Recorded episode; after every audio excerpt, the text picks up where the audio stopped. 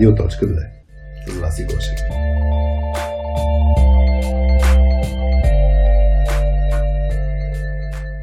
Има си подводни камъни, като я има химията, колко всъщност почваме да не виждаме някакви неща.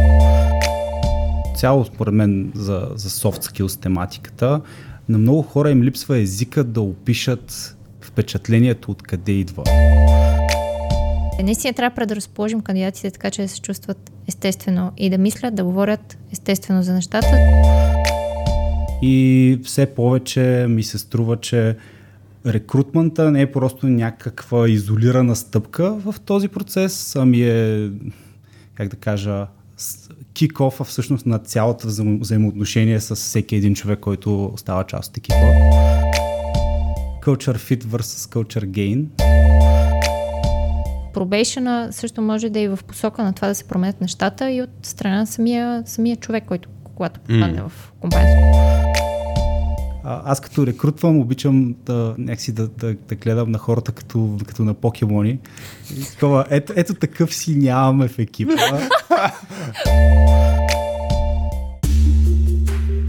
Радио.2 е подкастът, в който аз, Васи и Хари от Точка 2 ви срещаме с soft skills изследователи от IT света. В този епизод 69 ни гостува Димитър Зоин, който е инженеринг менеджер в Ocado Technology. Заедно с него изследвахме темата как техническите хора да правят по-добре интервюта. А ние от Точка 2, които реализираме този подкаст, искаме да благодарим на нашите партньори, които подкрепят проектите ни – Ocado Technology и Resolute Software. Екипите на Ocado създават високотехнологични продукти в сложната област на роботиката, чрез които трансформират сектора с онлайн търговия на хранителни стоки. В Ocado вярват, че в сърцето на страхотната технологична работа стои и силното сътрудничество между хората. А Resolute Software са бутикова консултантска компания, която работи за обществено значими и дългосрочни проекти. Интересното при тях е, че в процеса за подбора залагат основно на меките умения и техните кандидати преминават през няколко различни личностни тестове. В резултат на това екипите им са много добре стиковани, тъй като хората в тях са разпределени чрез така наречения Team engineering, не само спрямо техните знания и умения, а и спрямо личностните им качества. И за финал благодарим и на нашите приятели от Launchee, които ни осигуряват комфортната среда за запис на епизодите.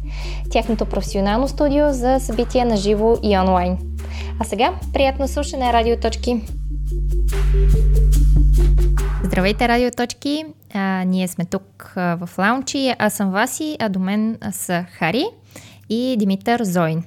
Здравейте! Привет! Привет! Как сте? Момчета. Добре сме. Правим тройка на разсъмване на 18 юли. Вече не е много разсъмване, защото е почти 11 часа. 50 минути си говорим. Говорим, пием кафе, аз пия доста силно кафе. Ще видим как ще ми се отрази до края на записа. Някой на едно, аз съм на две вече. Кафето. Не ти личи, Митко. Няма да кажа как изглеждаш, ама да. Да, радвам се. Добре, че няма фейс контрол тук. Не, много добре изглеждате и двамата. Така, темата, за която сме се събрали днес около нашата кръгла маса тук, е как техническите хора да правят по-добре технически интервюта и като цяло да правят по-добре интервюта. Казахме си, че няма да се фокусираме само върху техническата част на процеса по интервюиране, тъй като сме си подкаст за soft skills теми, така че като цяло как да влизат по-добре в тази роля на интервюиращи. И сега, както и в началото, преди да почнем да записваме, казах, че бих дала тук думата на Митко.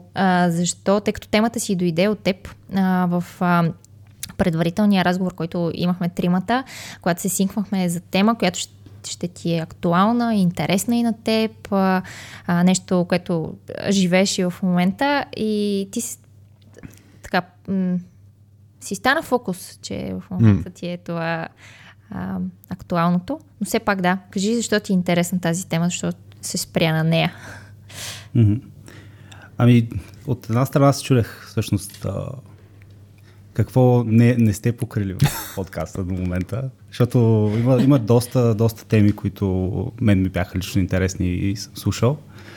И Да, това видях, че имате всъщност подкаст с Пешо Събев за другата страна на нещата. Като кандидатство не викаш, да. Да.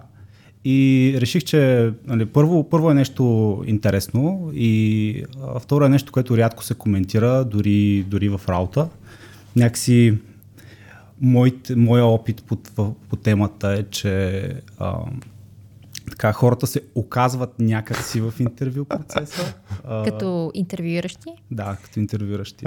Събудих се един ден, станах технически интервюиращ, викаш. Ами за мен стана доста по този начин. Мисъл, имахме някакъв процес по обучение, в който аз участвах точно един път. Смисъл, наблюдавах едно интервю как се провежда. И после буквално те пуснаха в дълбокото. Да, буквално една седмица по-късно беше... пише ми рекрутерката от фирмата и казва: "Зоин, тук имаме едно интервю, няма никой, защото е по средата на лятото. Някой трябва да влезе, защото иначе човека ще трябва да чака 2 седмици. Спасявай положението." Да, и да, така ми тръгна първото интервю всъщност. И от тогава насам доста са се променили нещата. В момента действам като hiring manager за целия отдел, който ръководя. И все повече ми се струва, че рекрутмента не е просто някаква изолирана стъпка в този процес, ами е, как да кажа, кик-офа всъщност на цялото взаимоотношение с всеки един човек, който става част от екипа. И в този ред на мисли е нещо, върху което специално обръщам внимание и което държа да развивам и в хората в моя екип, и в себе си. И така, имам интересни неща, които мога да разкажа. Сега ще го направим някакси едно ще е мастер-клас за хора, които трябва да водят технически интервюта. Записваме сега за 2 часа и после преди, като ще имаш нов човек в екипа, който ще води интервюта, пусни си го това нещо и после ще си говорим. No pressure. No pressure, да. Добре, как го подхващаме сега? Мен ми е интересно да почнем от някакви ситуации, в които сме имали всичките. Всъщност и тримата сме имали някакъв опит като интервюиращи. Аз не съм технически човек, не съм водила техническо интервю. Но се забавлява с технически интервюиращи, които водят по интересен начин интервюта. Да, имам някакъв опит с технически хора, които правят интервю, влизам заедно с тях, като от страна на HR, рекрутър. Така че сме имали... всъщност вие двамата сте си имали такива... Сте си водили и технически интервюта и сте били в ролята на hiring manager. Всъщност и ти, Хари, нали? Не. Да, казвам, че е бил hiring. Да, в смисъл бил съм в този процес, като в моя контекст, аз от 6 години, да кажем, откакто съм в точката, не съм правил технически интервюта. Преди това доста години, сигурно 6-7, не знам колко години съм правил интервюта, даже 8, не си спомням вече точно. И там моят контекст е малко по-различно, отколкото при Митко, защото доколкото си говорих предварително, при него е човекът го интервюира за своя екип. Аз имам контекста като интервюираш човек, го интервюираш за компанията, защото бях в контекст на сервиси с компания и някой път взимаш човека заради организацията и после в кой проект ще се включи е по-различен елемент, така че е малко по-трики там. И, така че има интересни примери. Моя пък опит е, да, и аз съм била в сервиси с компания, в която пък се намесва и още една страна в интервю процес, клиента, който има. И той е някакви изисквания към кандидатите, какви да бъдат, на какво трябва да отговарят като умения, какви задачи трябва да решат предварително. И всякакви такива клиенти, които са в повечето случаи бяха от Франция и от Германия. Там имаше едно също сблъсък на разбирането пазара в България какъв е, на такъв тип кандидати, на такъв тип професионалисти и как е в чужбина. Та имаше и такива много пъти ситуации на превод, на превеждане тук при нас как е и как се случват тия неща и как е в чужбина. Да, имаме някакви интересни примери и истории. Аз бих ви питала какво си помните от първото ви интервю, като в ролята на интервюиращи. Митко каза преди малко, че е било скачане в дълбокото, айде, така. Удари едно рамо, помогни и влез в интервюто. Имаш ли спомен? Как, Какво си мислеше, какво ти беше трудното тогава? Ами от фактологията реално не си спомням абсолютно нищо. Но спомням си колко се бях спекал всъщност, дали изобщо интервюто ще мине както трябва. Много разчитах на другия човек, който заедно щяхме да интервюраме. И всъщност огромният ми фокус първия път беше просто да си запиша всички впечатления, които имам в процеса на интервюране. И нали, така, собствената цел в интервюто беше да се включа с нещо, мисля, да не седя просто като декорация. Да не се излъжеш ли? Да, да. Но беше супер стресиращо. Беше ли по-притеснен от кандидата? Със сигурност. Да, единствената разлика е, че на теб, как да кажа, не ти зависи чак толкова много от това интервю, отколкото човек. Ти тогава бил ли си хайринг менеджера за кандидата, т.е. или си бил просто като технически човек, който да го оцени, но после друг взима решението дали да се наеме човек? Тогава бях просто интервюращ. Към този момент в Ocado беше доста така либерален интервю процеса, т.е. търсихме някакво демократично взимане на решение, дали това е правилният човек или не. И доколкото си спомням, голяма част от решенията се наклоняваха силно, ако някой, който от повече време във фирмата има негативно мнение, въпреки че може по-голямата част от мнението да е позитивно. Което... Сега аз го отдавам на факта, че Ocado като култура е така доста сплутено и особено тогава, когато офиса беше доста по-малък. Бяхме 30-40 човека, в момента сме, мисля, наближаваме 180 в София. Всъщност хората приемаха като лична отговорност да не допуснат грешка. И това малко или много ни повлия на имиджа. В смисъл, аз като кандидатствах за фирмата, се чух с някакви приятели, които са кандидатствали, бяха не ти трябва да ходиш там, те ще те общи линии обезглавят през кръста на това интервю. То е много страшно там. Много трудно, сложно, като изпит в университета. По-трудно. Да, да.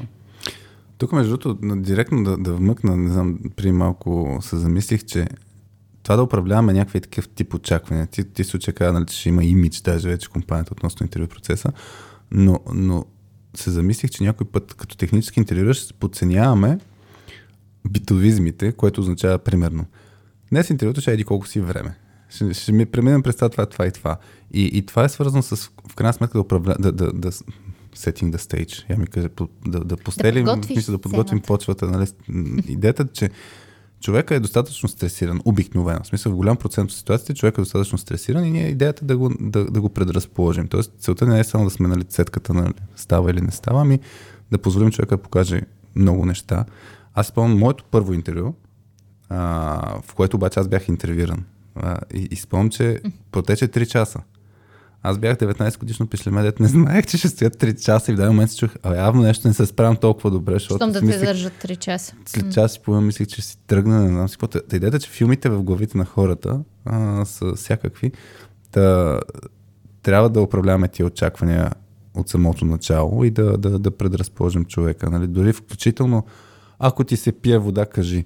Нали? Ако ти се ходи до тоалетната, кажи. Дори е такъв тип елементарен неща, защото някой път човек е стресиран от това. И не всеки ще си каже. Аз, примерно, когато правих интервюта, много обичах. Смятах, че по този начин също предразполагам кандидата и човек срещу мене. Когато той влиза в офиса и аз трябва да отида да го посрещна от вратата. И посрещайки го от вратата, винаги още по пътя в коридорите из офиса, почвам да го питам, искаш ли водичка, искаш ли кафенце, защото аз ще мина да си взема кафе и вода сега от кухнята, ако искаш ела заедно с мен. Така че той първо, че се окопитваше малко, нали, ох, добре, нали, малко, има време, нали, няма сега от вратата за краката да те почвам с въпросите. Първо се окопитваше, после, нали, отиваме заедно до залата, ако преди това не са го настанили, имаше и такъв случай. Да са много важни тия неща. Наистина, и винаги в началото започвах с някакви такива от сорта, някакви неща, времето, вали дъжд, успя ли лесно да ни намериш офиса, в този дъжд имаш ли чадър? Всякакви такива глупави дори въпроси, които все пак човек се предразполагаше да си говориме на ти. И наистина, че ще си има човешки разговори. Това, което и ти казах, Хари, да, със сигурност това ми беше много важно. Аз, когато влезнах в първото, когато трябваше аз първа да правя интервю, си спомням, ми беше много важно точно да кажа на човека какво ще предстои, за да не изненадам, за не се чуди сега какво тук става. Пък ако му се стори, че е много кратко интервюто, да си каже, тия не ме харесаха и затова са толкова бързо преминават към финала. Така че тези неща са, да, много, много важни, чисто човешката гледна точка, че си говорим с човека, не е дошъл на разстрел. Това ми изкара един много ярък спомен всъщност от моя интервю процес в Ocado. Си спомням преди едното от интервютата, беше заета залата, трябваше да изчакаме 15 на минути и сме седнали да си говорим с колегите, които ще ме интервюрат. И с единия колега се засякахме на тема Black Hat, security, ни конференции, някакви видеа, които бях гледал буквално преди 2 дни. Много, много добре ни тръгна разговора, беше супер. Интервюто си мина също чудесно.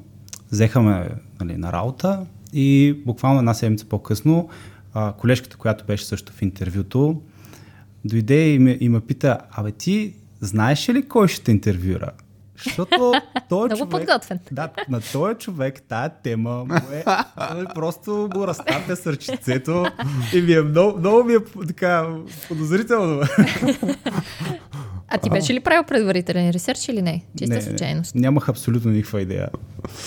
Просто и това е като се получи тази химия.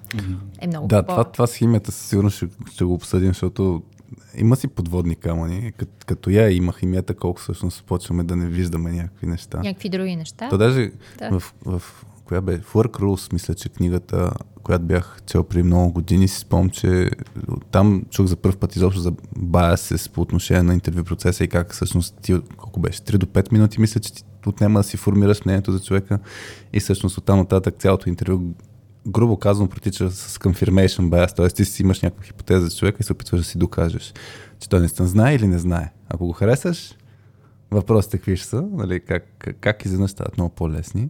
Ако не го харесаш, как копаеш, за да го закопаеш. Аз между другото, моето първо интервю, където провеждах, няколко пъти, мисля, че 5, 6, 7, 8 пъти бях втори човек с някой с 10 години повече от мен опит, който провежда много интервюта, така че в началото бях втора цигулка, за да мога свикна с процесите, да се науча какво да гледам, какво да се записвам и така нататък. Даже в началото получавах обратна връзка на Хари, като пишеш някакви записки, не си слай папката така точно пред човека да си води записки, защото ще го разсееш, човек ще почне да веднага гледа какво си пишеш за него, Така че гледах, дори такъв тип елементарни неща, дори, да се сещам, си извадят дъвка, ако съм бил с дъвка, някакви такива неща. Но спомням първия път, когато бях самостоятелно интервю, имаше едно момиче за джуниор девелопър. Кандидатстваше с една буйна къдра коса, супер симпатична, но ако си лафихме, мина интервюто, аз си казвам, в смисъл на себе си казвам и на колегите от рекрутмент екипа, много яка, нищо не разбира. В смисъл, много ми се иска да я вземем. Абсолютно нищо не разбира и някой не ми даваше съвест да направим оферта. А в крайна сметка направихте ли оферта? Не. Гадния Хари, както една приятелка, която е на директорска позиция в компанията, в която бяхме, сега е на директорска позиция, вика, много се радвам, че не си ми бил на интервю, защото нямаше да вляза в тази компания. Така че не знам, явно някакъв страх съм събудил в тях. Но не е така. Тя защо е била яка? Кое? В смисъл, soft skills ли е била яка? Визуално ли е била красива и симпатична? Не бе, симпатично беше момичето и като разговор, в смисъл, със сигурност ми е повлияла, ако щеше и визията, да, но не беше някаква супер красавица и тем подобни, но беше много приятен разговор. Не след това, което, Митко каза за неговото си интервю, просто е било готино, защото наистина огромен процент от интервюта не са баш най-яките разговори. И за мен, когато ти минава як разговор, излезеш си от интервюта и кажеш, това беше много готино, това ти влияе на решението после по някакъв начин. Така че много интересно как се балансира, когато не ти харесва човека или разговора, да прецениш колко си biased, повлиян наистина от това, за да вземеш решение, когато ти е харесал, колко си повлиян. Може да го обсъдим. Това и се включва и темата за точно тези предразсъдъци, които по някакъв начин ни влияят, ни влияят на всички. Аз бих тръгнала от положителния, положителния пример, малко по-различно от това, което ти сложи като тема и като фокус. Ако човек срещу нас ни хареса на интервюто, много ни хареса, как успяваме да мислим обективно след това и да не ни влияе след това. Точно това първоначалното впечатление, което има химия. То е супер. След това, защото според мен перфектен кандидат няма. Аз в моя опит, когато съм интервюирала човек, който по всичко пасва перфектно, всичко. И винаги си казвам, тук има нещо. Не може да имам перфектния кандидат. Нали? Винаги има нещо, което по някакъв начин няма да е съвсем фит. Какво търсиш, да е зле ли смисъл? Не търся да е зле. Ти просто кажеш, трябва да намеря къде е зле. Просто за мен, когато някой е перфектен на интервю, има нещо замазано или заметено под килима. Аз не си спомням къде го четах, но имаше... Някой беше правил изследване на как се случва любовта, как се влюбва в някого. И нещото, което беше стигнал като извод е, че човека, в който се влюбваш, трябва да има някакъв дефект, който ти съзнателно... виждаш и регистрираш. И приемаш. Да. Тоест, не може, ако е перфектен, не става, просто не кликва това нещо. И после цял живот инвестираш време да го оправиш този дефект и като успееш, кажеш, това вече не е човек, който обикнах. Но във връзка с това, което каза, мисля, че както и като цяло, според мен, за soft skills тематиката, на много хора им липсва езика да опишат впечатлението откъде идва. Той човек много ми допадна, ама какво точно ти допадна в човека? Можеш да имаш bias, който е изцяло на база външен вид и това не е окей предвид... за какво сме се събрали, каква е целта на интервюто. В нашата фирма това, което се опитваме да направим, е да имаме модел за начина, по който очакваме хората да се държат в работна среда, като модела стъпва върху няколко основни направления, които звучат супер логично. Имаме колаборация, автономност, учене бързо, доверие в колегите, и те са описани с едни абстрактни такива истории, които когато решим някой да го придвижим нагоре по стълбицата, всъщност събираме обратна връзка от хората, с които работи, и те трябва да могат да кажат как този човек проявява необходимото ниво в съответното умение. Да речем, за някакъв кратчък пример да илюстрираме, когато става дума за автономност, някой, който е junior level, очакваме човека, когато се чувства блокиран, нещо не знае, да може да пита свободно и по този начин да си осигури тази автономност. Човек, който е senior, очакваме проактивно да прави другите автономни. И всъщност по време на интервю процеса, това, което се опитвам да стигна до него, особено на ревю сесиите, е всъщност... Имаме ли индикации за нивото по тези ценности, които компанията е сложила? И човека ми беше симпатичен, защото, примерно, случи се някаква ситуация в интервюто, където човека не знаеше нещо и всъщност ни сподели в прав текст, че това не съм се занимавал с него, ще ми е трудно в момента да ви отговоря. Мога да ви дам best guess, но да знаете, че best guess, не бих застанал зад този стейтмент, ако трябва за работа да го свърша, по-скоро ще си факт чек на нещата. Това е супер яко, но трябва да можеш да го идентифицираш процеса на интервюто. Много често това е... или остава на заден план, или трябва да го експлорнем по време на ревюто. Аз вчера, между другото, слушах един в тая връзка за, точно за събраните обективни факти, така ще го нарека, или това, което ние сме си направили като изводи. Вчера слушах пътувах от Бургас към София и слушах един подкаст с Адам Грант, който беше свързан с Conflict Resolution като тема, но там разказваха за, не знам как се превежда на български, мисля, че нещо стил стълбата на извода. Един модел, който разгледа как имаме една стълба и в основата най-отдолу са обективните факти, които виждаме. По-нагоре са избраните факти, които избраната информация, нали, която ние сме си харесали.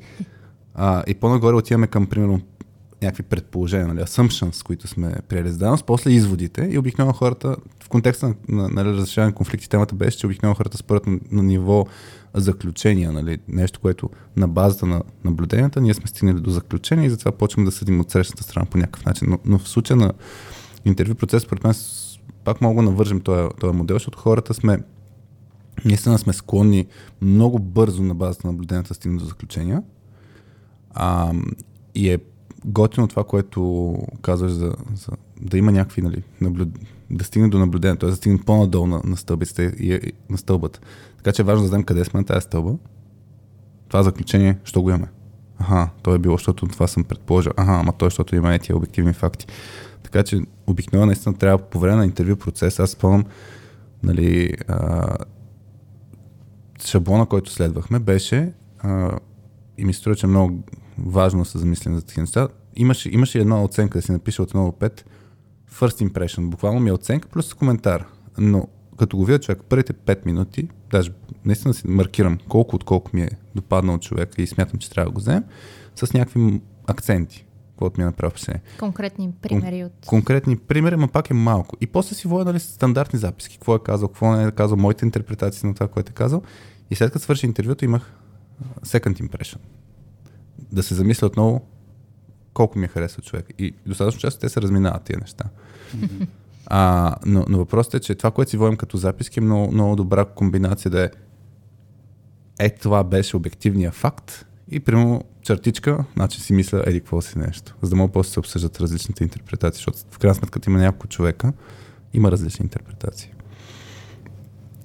Да, има го това с записките, че хората са толкова фокусирани да зададат въпросите, да не пропуснат нещо, че ако остават на заден план факта, че това е процес на анализ, който е многостъпков, нещо, което на мен ми се е случвало на ревю сесия, всъщност хората се опитват да вземат предвид ролята, за която кандидатства човека и да си направят изводите в контекста на ролята, а не в контекста на стъпката. Примерно имаме техническо интервю и на техническото интервю човека казва, след интервюто на ревю сесията, ами човека знаеше абсолютно всичко, което успяхме да сетим да го питаме, намерихме му някакви пропуски, но те бяха, нали, много надълбоко, като влязахме. Обаче, предвид факта, че той човек ще кандидатства за лид роля, аз очаквам, нали, той да е по-примерно асъртив в начина, по който се държи. Да. Нали, да води малко повече разговора и така. И това очакване всъщност измества фокуса малко и също сетва някакъв expectation в този човек, дали иска да работи с човек, който сме интервюрали. А пък първата стъпка в интервюто ни обикновено е unbiased vote. Тоест всеки казва дали е склонен да вземем този човек или не. И да, човека беше повлиян от това нещо. Да justify-неш защо има различни лидершип стилове в контекста на ревюто е доста трудно. И като хайринг менеджер всъщност може да вземеш решението, че той човек всъщност искаме да работим с него. И това, че лидершип стила му не е асъртив, не е проблем. Даже може и в контекста на екипа, за който сме го подобрали, да обогатява начина, по който този екип работи. Но същевременно имаш отговорността някакси да не да убедиш всички останали, но поне да си транспарент защо така се е случило и защо си взел това решение. А тези ревю сесии, които ти каза, между колко човека се правят, т.е. колко човека интервюират кандидат? Ами при нас в общи линии са 5 за техническа позиция, а за лидършип са 8. После как да кандидатстваш? Да. Добре, и ревю сесиите всъщност представляват това, че всички вие се събирате и обсъждате представянето на кандидат. Той е много интересен този момент с точно тези... Да, с ревюто, точно тези сесии. Мен ми е интересно, защото в предварителния разговор каза, той сега, преди да почнем да записваме също, че рекрутмента и точно интервюирането не е филтриране, а е по-скоро матчмейкинг. Тоест да разглеждаш, това как аз го разбирам, да разглеждаш човека, кандидата, който е седнал срещу теб, да го оценяваш независимо от позицията, за която е кандидатство. Тоест да има човек срещу тебе с неговите знания, с неговите умения. Например, в моя опит много пъти се е случил човек, който кандидатства за една позиция, но е подходящ за друга. Ей, това според мен и това, което и ти каза. Много интервюиращи се бъгват. Точно той кандидат е много добър, много ми хареса, ама не става за тази позиция. Супер. За коя друга позиция може да стане? Според теб. Ами не, той е кандидатствал за еси коя позиция. Добре, може да му намерим друга позиция, ако толкова ни е харесал кандидата. И това за мен е разграничение. Тоест, не разграничение, а наистина тази мисъл да гледаш кандидата независимо от това, за което е кандидат. Аз тук малко ще го повдигна даже като тема. За мен най-големият проблем, който съм имал като въвеждам хора да станат интервюиращи, е, че супер стриктно почват да следват някакъв процес. Нали? Стъпка 1, стъпка 2, стъпка 3. Нали? Това, дето ти кажеш да се замислиш, за каква друга позиция може да стане? Изобщо не се. Това няма да мине, защото това някакси не ти е в отговорността като технически интервюиращ. Технически интервюиращ отговорността ти е: аз ще го питам сега и тия 20 въпроса, дали знае, примерно, Java. Аз интервюирам тази позиция, за която са необходими тези критерии. Даже не е за позицията, разбираш ли, това е подмножество. Ти, Васи, ще се вълнуваш от soft skills. Мен не ме вълна от soft skills. Аз съм там да го препитам колко наистина познава дадена технология и колко ще ни свърши работа технически. Мен не ме вълнува. Това е проблема, също това е много често мисленето, което аз съм се сблъскал на Митко, ти дали се сблъскал с такъв вид мислене. Тоест, ще го кажа малко грубо, но ограничено мислене в контекста на моето. Тук моята роля е много по-малко нещо. Нали? Много да оценя. Да напиша шестица, петица, четворка. Даже във връзката, нали, на ревюто, това дето Митко разказваш, аз сещам, има една ситуация и има един любим въпрос, защото като наемаш човек за компанията, не за екипа, и винаги съм имал, много често съм имал ситуацията с някой каза: ми хареса ми човека, бих препоръчал го вземем в компанията. И аз имам веднага един въпрос. Окей ли сте да работи в твоя екип? Не. И като чуя, и тогава аз казвам: хубаво, що искаш да го вземем в компанията, ако ти не искаш да работи в твоя екип? Я разкажи малко повече, тогава почва да изсипват всичките аргументации. Тоест някой път са по-найс и някой път хората избягват от елемента на взимане на решение, така че тук е много важно да се обсъди вътрешно какво се очаква от един технически интервюиращ, защото моят опит, между другото, е бил заради това, че имаме недостатъчно брой интервюиращи. И тъй като съм достатъчно читав като, нали, в работата си, съм в селекшън пула на потенциални интервюиращи. Харя да удариш на рамо и почваш да играеш хорото, без да знаеш точно кое е хоро, и почваш да гледаш какви хората, какви стъпки правят. И малко е шантало, така че трябва много хубаво да се обсъди. Тоест, ако човека става технически интервюиращ, много хубаво да разбере какво се очаква от него, докъде се разпростира. Да, Митко, я разкажи малко наистина това с тази концепция за... Ти мисля, че искаш едно такова послание да дадеш, нали, точно ролята на интервюираща каква е според теб?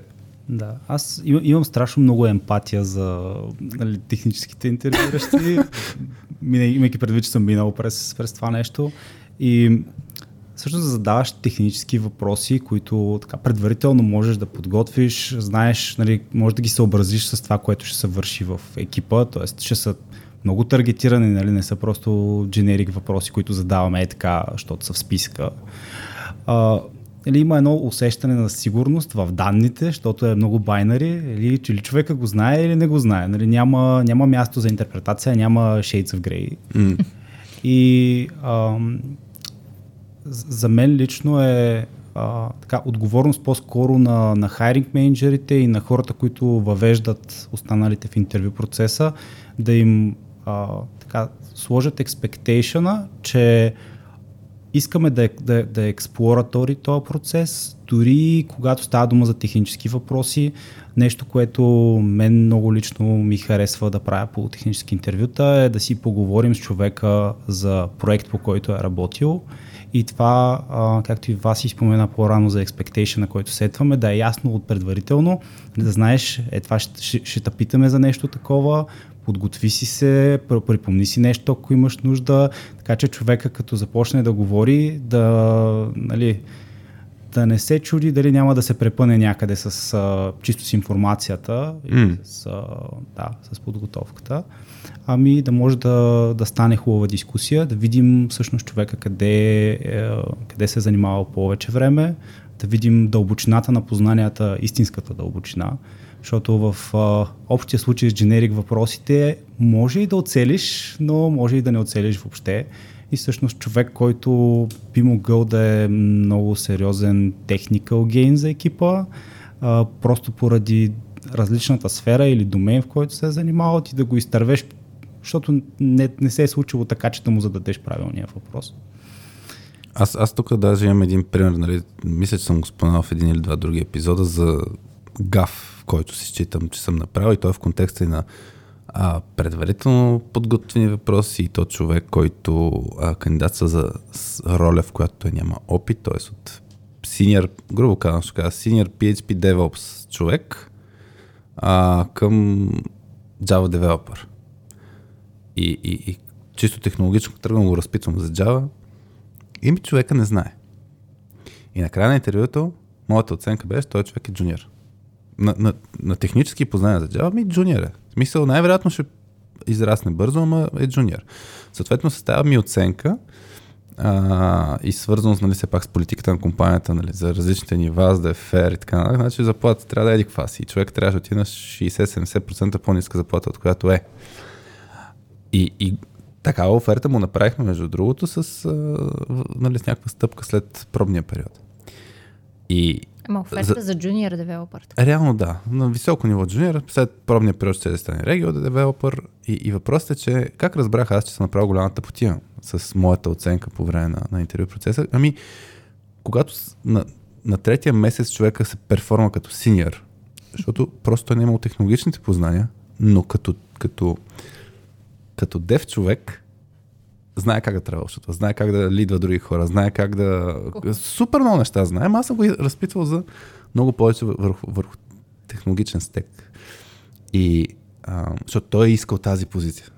Аз съм стъпил върху това, че той иска да бъде Java Developer. И хубаво е да те интервювам с Java Developer, което е тъпотията, която съм направил.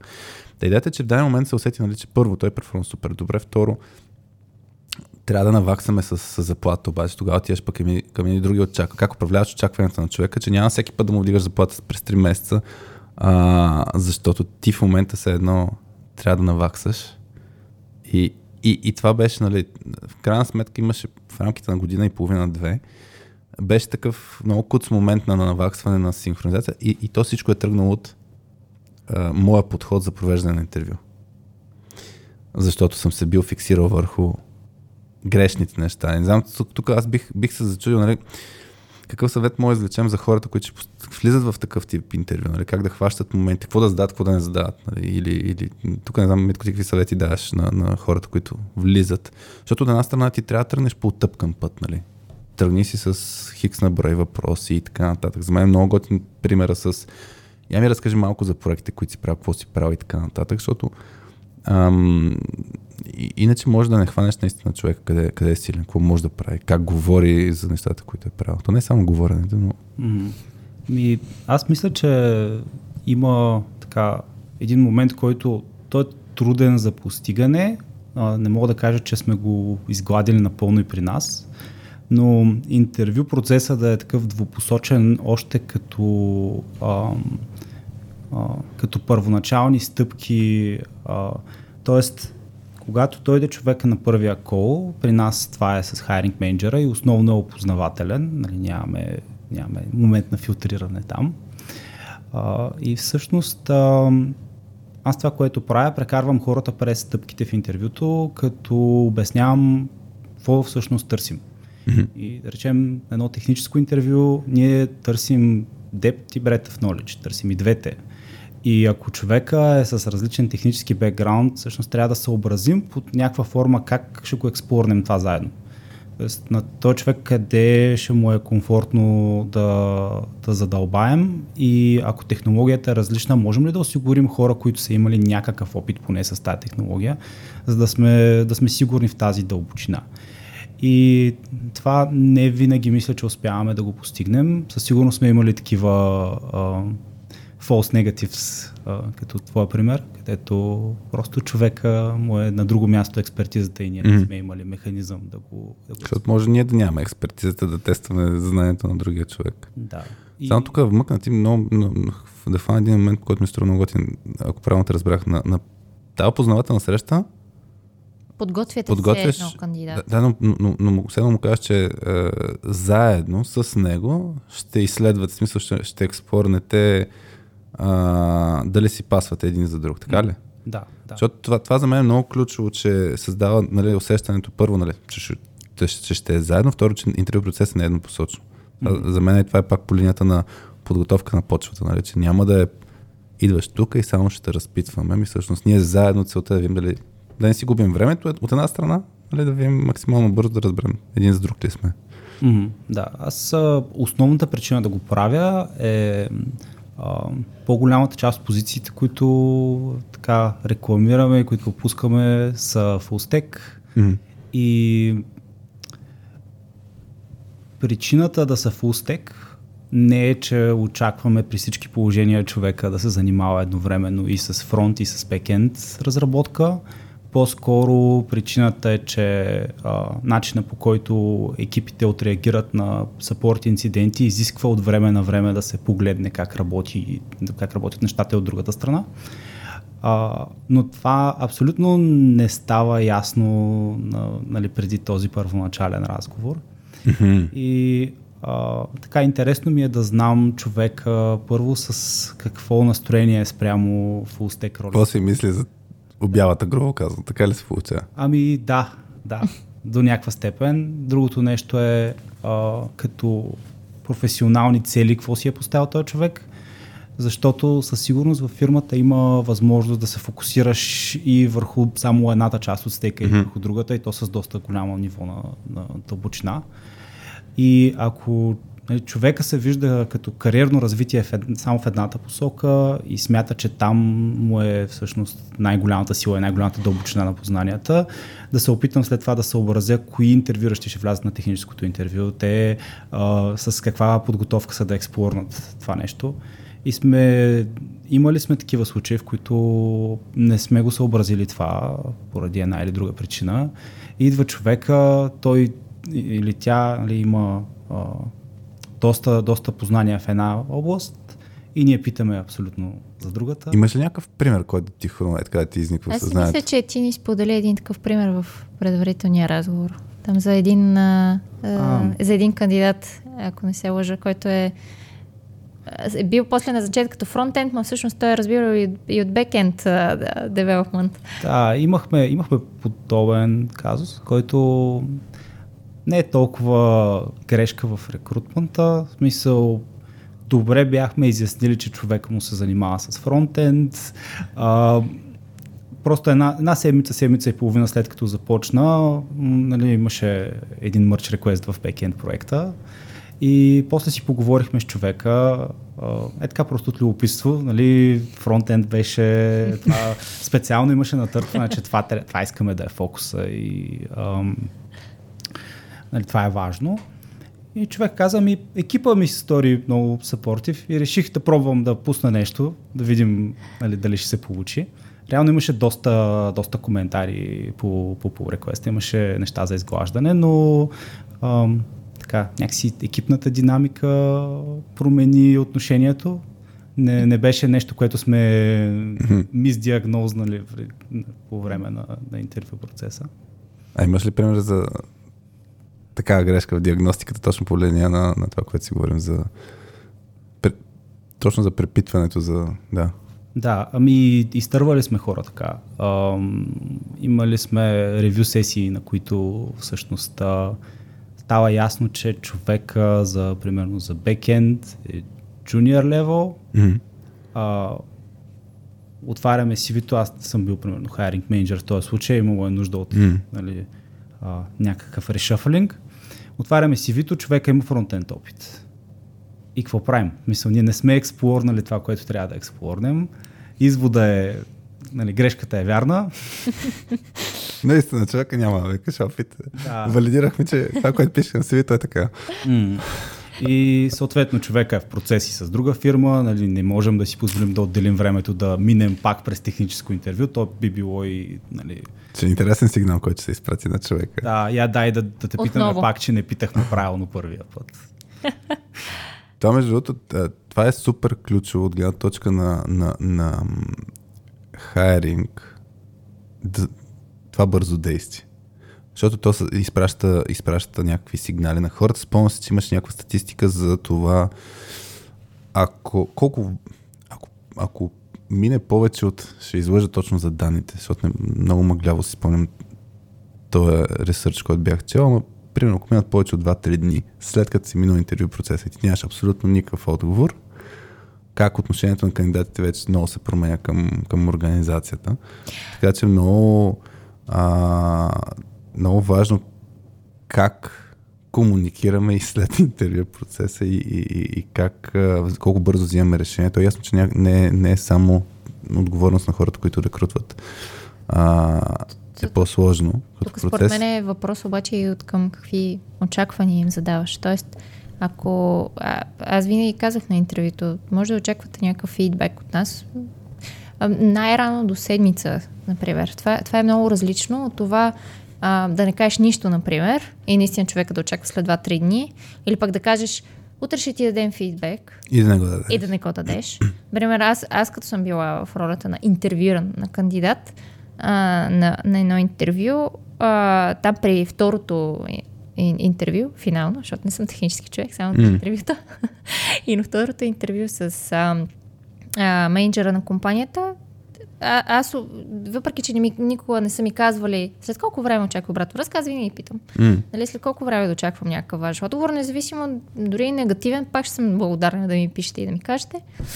И тогава, когато зададах този въпрос на интервюто, и тогава си спомням менеджера, който ми се усмихна и каза: "О, ние сме много бързи в решението си, очаквай тук до няколко дни."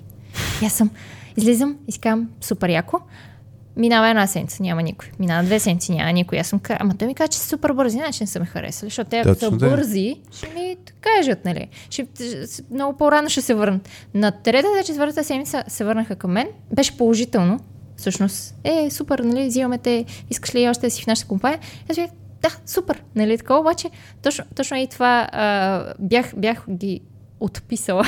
Точно и то чувството е малко смесено вече, като на четвърта седмица получиш оферта. Даже почнах се колебая. Много те харесахме, ти си. Да, бе, ако много бяхте харесали. Нали бяхте много бързи. Да. Даже почнах по едно време си мисля, той дали не се шегуваше всъщност. Да го каза иронично към тях самите, че всъщност не са толкова бързи, колкото ми го каза на интервюто. Те е много важно това за даването на обратна връзка, все пак да кажеш на кандидата. Тоест, ако сте бавни, като някакъв процес, кажи го на кандидата. Така е, това е важно. От една страна съм съгласен с вас с гледна точка на очакване, от друга страна, ако фана метафората на Митко за любовта и така нататък, представи си, излява си на първа среща с някакво момиче и от 2 до 3 седмици ще ти върна отговор дали имам някакви положителни намерения. Ами то проблема е, че хората ги имат впечатленията баш след интервюто или там след интервю процеса, но тъй като процесите могат да са бавни, това мнение не стига. И въпросът това може да е много опасно, защото наистина, ако не се даде никакъв сигнал, за дори да си казал, ще ти върнем отговор след 2 седмици. Според мен е важно да има някаква форма на... Не знам как е оптимално, но трябва да има някаква комуникация. Според мен има го и другото, нали, защо се забавя процесът, защото моето мнение не е решаващо и... Тоест, зависи решението и тази обратна връзка към кандидата, зависи от други хора. Ето, както Митко каза, те участват 5 човека. Няма как той самоинициативно каже на кандидата. Нали? То е опасно да покаже на кандидата. Не, то дори някакъв лек намек. Има много положителни впечатления.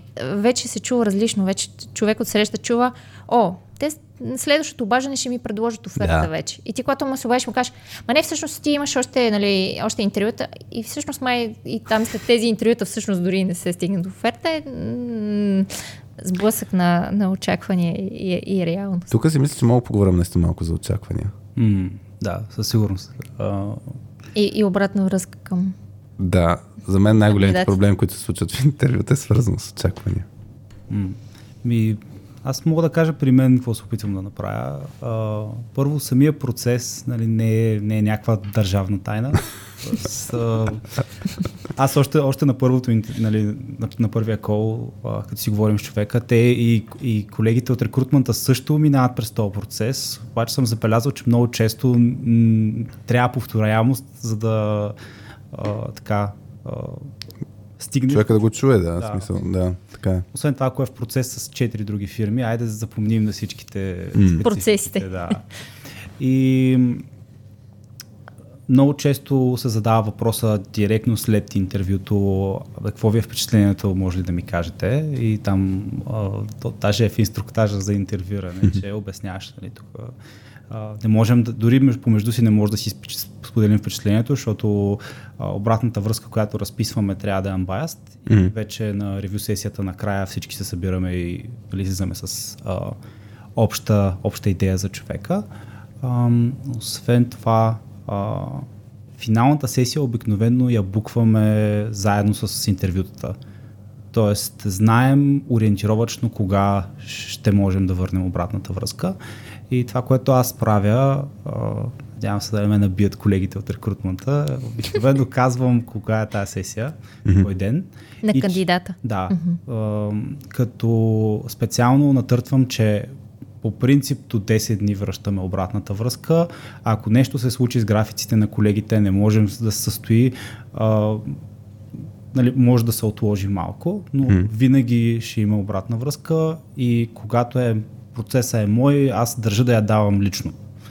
Ако човек е отворен към такъв тип връщане на фидбек, ако иска да си получи някакъв писмен дайджест, може, но много често не е достатъчно детайлен.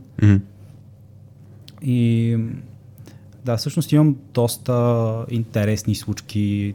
Разказвай. Това е интересното. Да ги разнищим. Може би интересният тип казуси са, когато имаме разминаване между очакванията за заплащане и позицията, която ние сме установили, че човека трябва да вземе. Обикновено не е в полза на човека. Що ме при теб в процеса? Викаш, това се случва обикновено. Защото в другата посока е лесно. Искаме да ти дадем повече пари, отколкото искаш. Супер. Това е интересно също, дали се е случило, и как реагират хората. Когато имам два такива случая по-ярки, които си сещам, като с единия човек, той в момента е в един от моите екипи, изговорихме какви са ни наблюденията от интервюто, всъщност защо смятаме, че това му е нивото, като аз се опитвам да направя разбивка не само технически, ами по останалите части от очакванията, които има в компанията.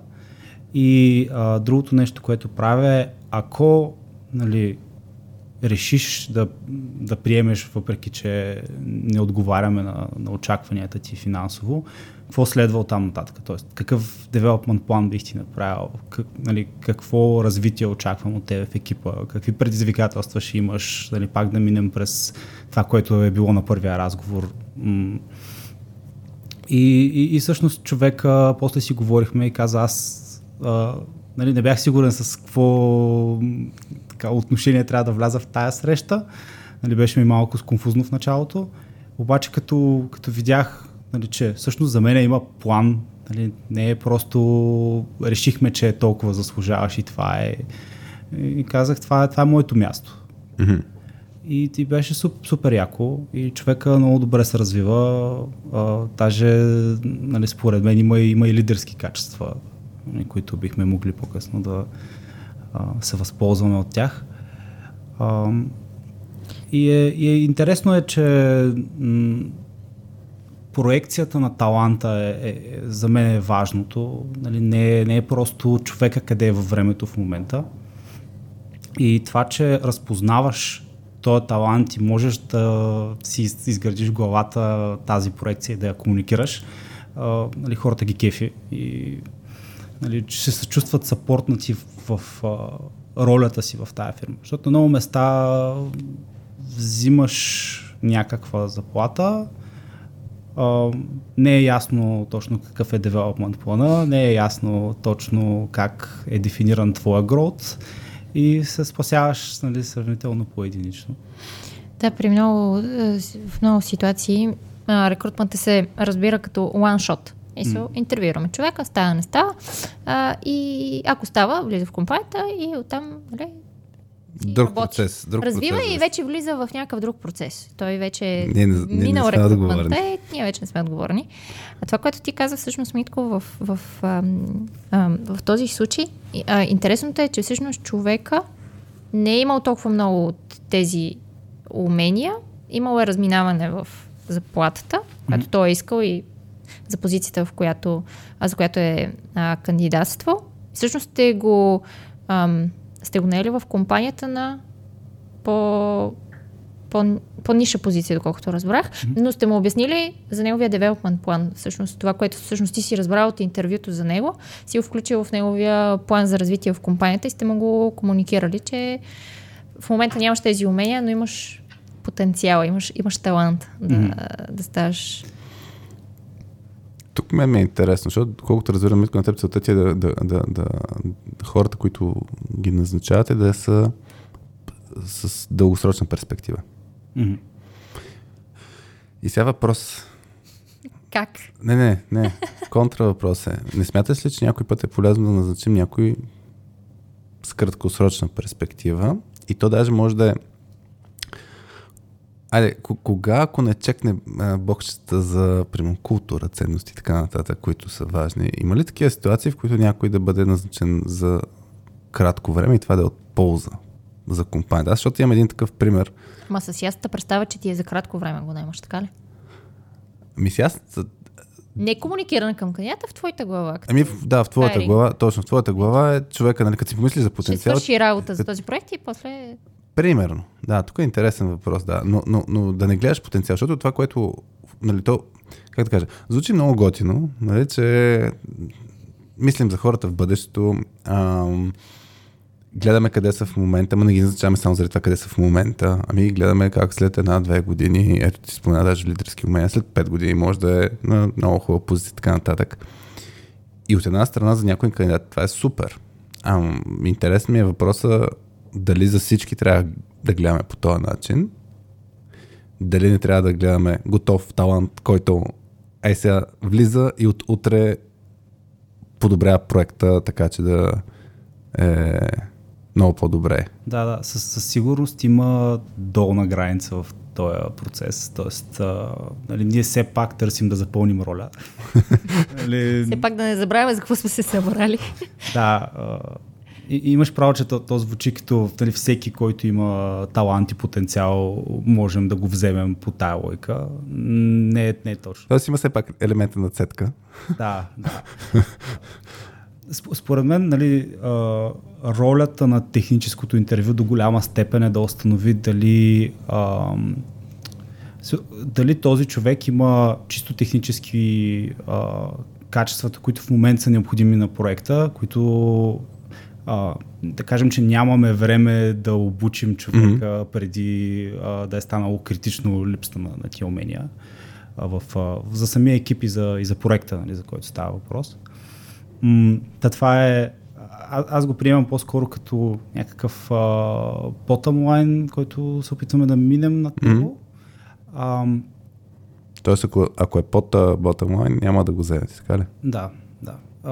Като то е много специфично за кой екип всъщност човека кандидатства, екипа, какво му предстои в момента като предизвикателство, имаме ли капацитет да обучим човек, който е с по-малко опит.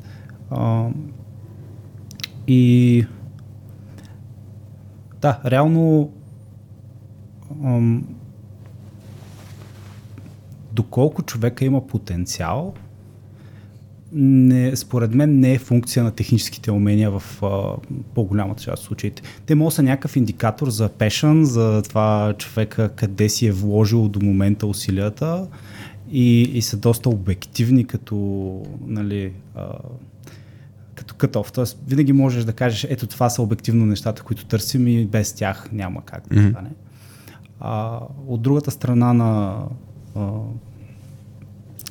на оградата, нали, като минем към soft skills, вече не е толкова ясно, изисква доста повече exploration и да успееш да го така кондензираш и да го предадеш на човека, разбирането за това той какъв човек е, защо би паснал на културата и как, нали, ние бихме оценили тези му качества. Според мен е дилмейкър или дилбрейкър за този матчмейкинг. Защото ако аз дойда при тебе и направя някакви стейтменти за това ти какъв човек си и ти не се разпознаеш по никакъв начин там, това надали ще решиш, че е мястото за тебе или че аз съм менеджер, който би те оценил. Добре, ще скокна сега по тази тема, ми е интересно. Ако то малко беше и по линията, ако ти хареса някой много човек, ако по тая линия с soft skills, култура, не знам с какво, много ти пасва човек. И обаче на bottom line е за техническите неща, предишната част на оградата, не има пропуски. И няма ли шанс всъщност да ги пропуснеш, в смисъл съзнателно или несъзнателно тия неща и всъщност да вкараш човек в компанията, който е супер като култура, ама не е толкова добре като технологична подготовка, или в контекста на ролята и там, което разказа за екипа. Случва ли се да има такъв тип ситуации, да влезе човек, дори може да е съзнателно наистина. Аз ще дам пример. По време на интервю при не знам вече колко години, 10 години, супер много ми хареса човек. В смисъл, не знам, най-вероятно още на 5 минути съм бил в режима, нали, точно това, което казвам, да си докажа, че той човек трябва да го вземе в компанията, с много хубава работа ще свърши, да има химия, изглежда, че има потенциал и така нататък. И има нещо там, което се чудя, ама не ми е било много осъзнато. И после влиза в компанията, не справя се average или под-average с някакви неща, така че по-скоро не ми перформа толкова добре от моя гледна точка, обаче супер як човек. И после, нали, пак обратна връзка, нали, супер си с това, не си толкова супер с това, айде това да го подобрим, да те подкрепим, така нататък. В даден момент аз след 2 години работа с този човек се зачудих, дали не съм си вкарал автогол, с това, че съм вкарал, нали, човек, който не мога да гроуне технически за ролята, която се очаква, въпреки че е як човек. То е интересно, ако на интервюто не е имало тези, нали, толкова много този скил сет, който ти си търсил. Обаче си казал тогава, че има потенциал. Да. В какво има потенциал? Да си развие тия неща и също така има основата, точно примерно от гледна точка на екипност, от гледна точка на моето усещане за, примерно, перспектива за развитие, но после тая перспектива, в смисъл човека не се развива с темповете, които очаквам. И в даден момент наистина се получи, че все едно трябва да някой друг да подпомага или аз да се включвам да подпомагам този човек с оперативната работа.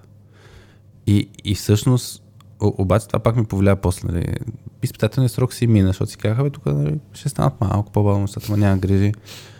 Но за мен, примерно, точно все едно си ми на мен обеца на охота, ако някой много малко това да ти кажеш, ако някой ти е перфектен, нали, ама тогава не ми беше перфектен, но точно по линията на неща, които ценя на ниво култура, мислене и така нататък, ми беше супер. На другите неща беше, ще се развие.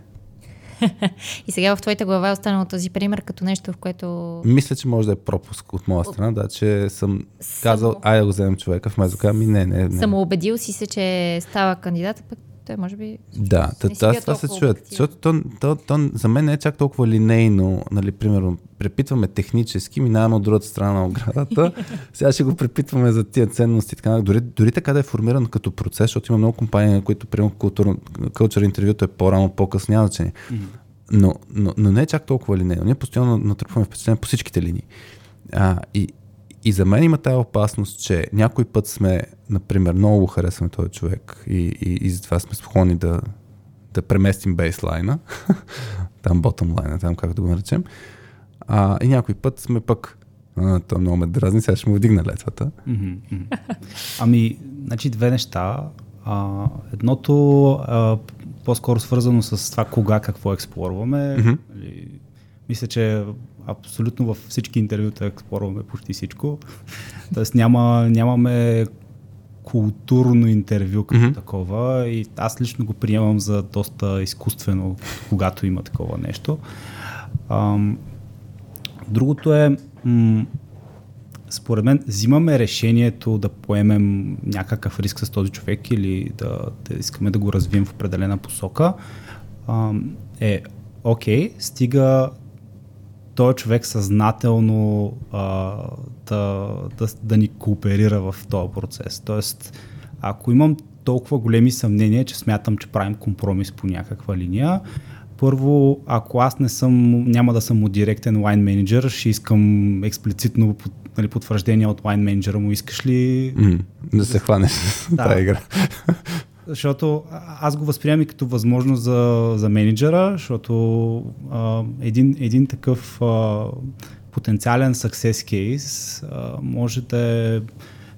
може да е много градивен за всички, които участват. Освен това ще изисква от целия екип всъщност да помогнат на този човек да влезе в не в релси, но в културата, да усети къде е пропуска.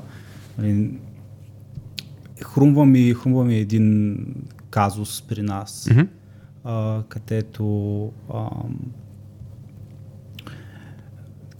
имахме човек, който доста остро реагираше в някакви ситуации. По време на интервюто? Ами не. Реално го преместиха в моя екип и бях доста рано в кариерата си като тогава team lead. И човека просто хвърляше някакви идеи по срещите, които бяха толкова бяха в нищото, че изискваше усилия от страна на екипа да изкарат конструктивната част от идеята. И аз пробвах различни начини да разбера този човек защо се държи по този начин и защо приема по такъв начин интеракцията си с екипа. Екипа се опитваше да го връща в конструктивния диалог, когато е необходимо. И в крайна сметка не успяхме. И аз тогава си говорих с моя менеджер, казах, човек, нямам представа, аз повече какво мога да направя, говорих си с него, екипа е супер съпортив, човека като е в срещи, няма значение колко голямо безумие хвърли на маста, ние го приемаме на сериозно и се опитваме да го деконструираме, да изкараме ценното оттам, обаче все повече такъв се затваря. И да, тогава всъщност взехме решение, че не се получават нещата в моя екип и го преместихме в друг, където успеха беше сходен, не се получиха нещата. И аз тогава, когато идваше при мен този човек, тогавашният Head of Office всъщност си говори с мене, каза, тук имаме едно момче, най-вероятно ще имаш behavioral problems, ако го вземете. Искаш ли да дадеш шанс на тази работа? И аз си казах, да, за мен е важно един човек, ако е минал през интервю процеса в компанията, да му се даде шанс, независимо, че никой от екипа не е имал шанс да говори с него. Аз не съм имал шанс да говоря с него. Щом сме решили, че има потенциал, след това си струва.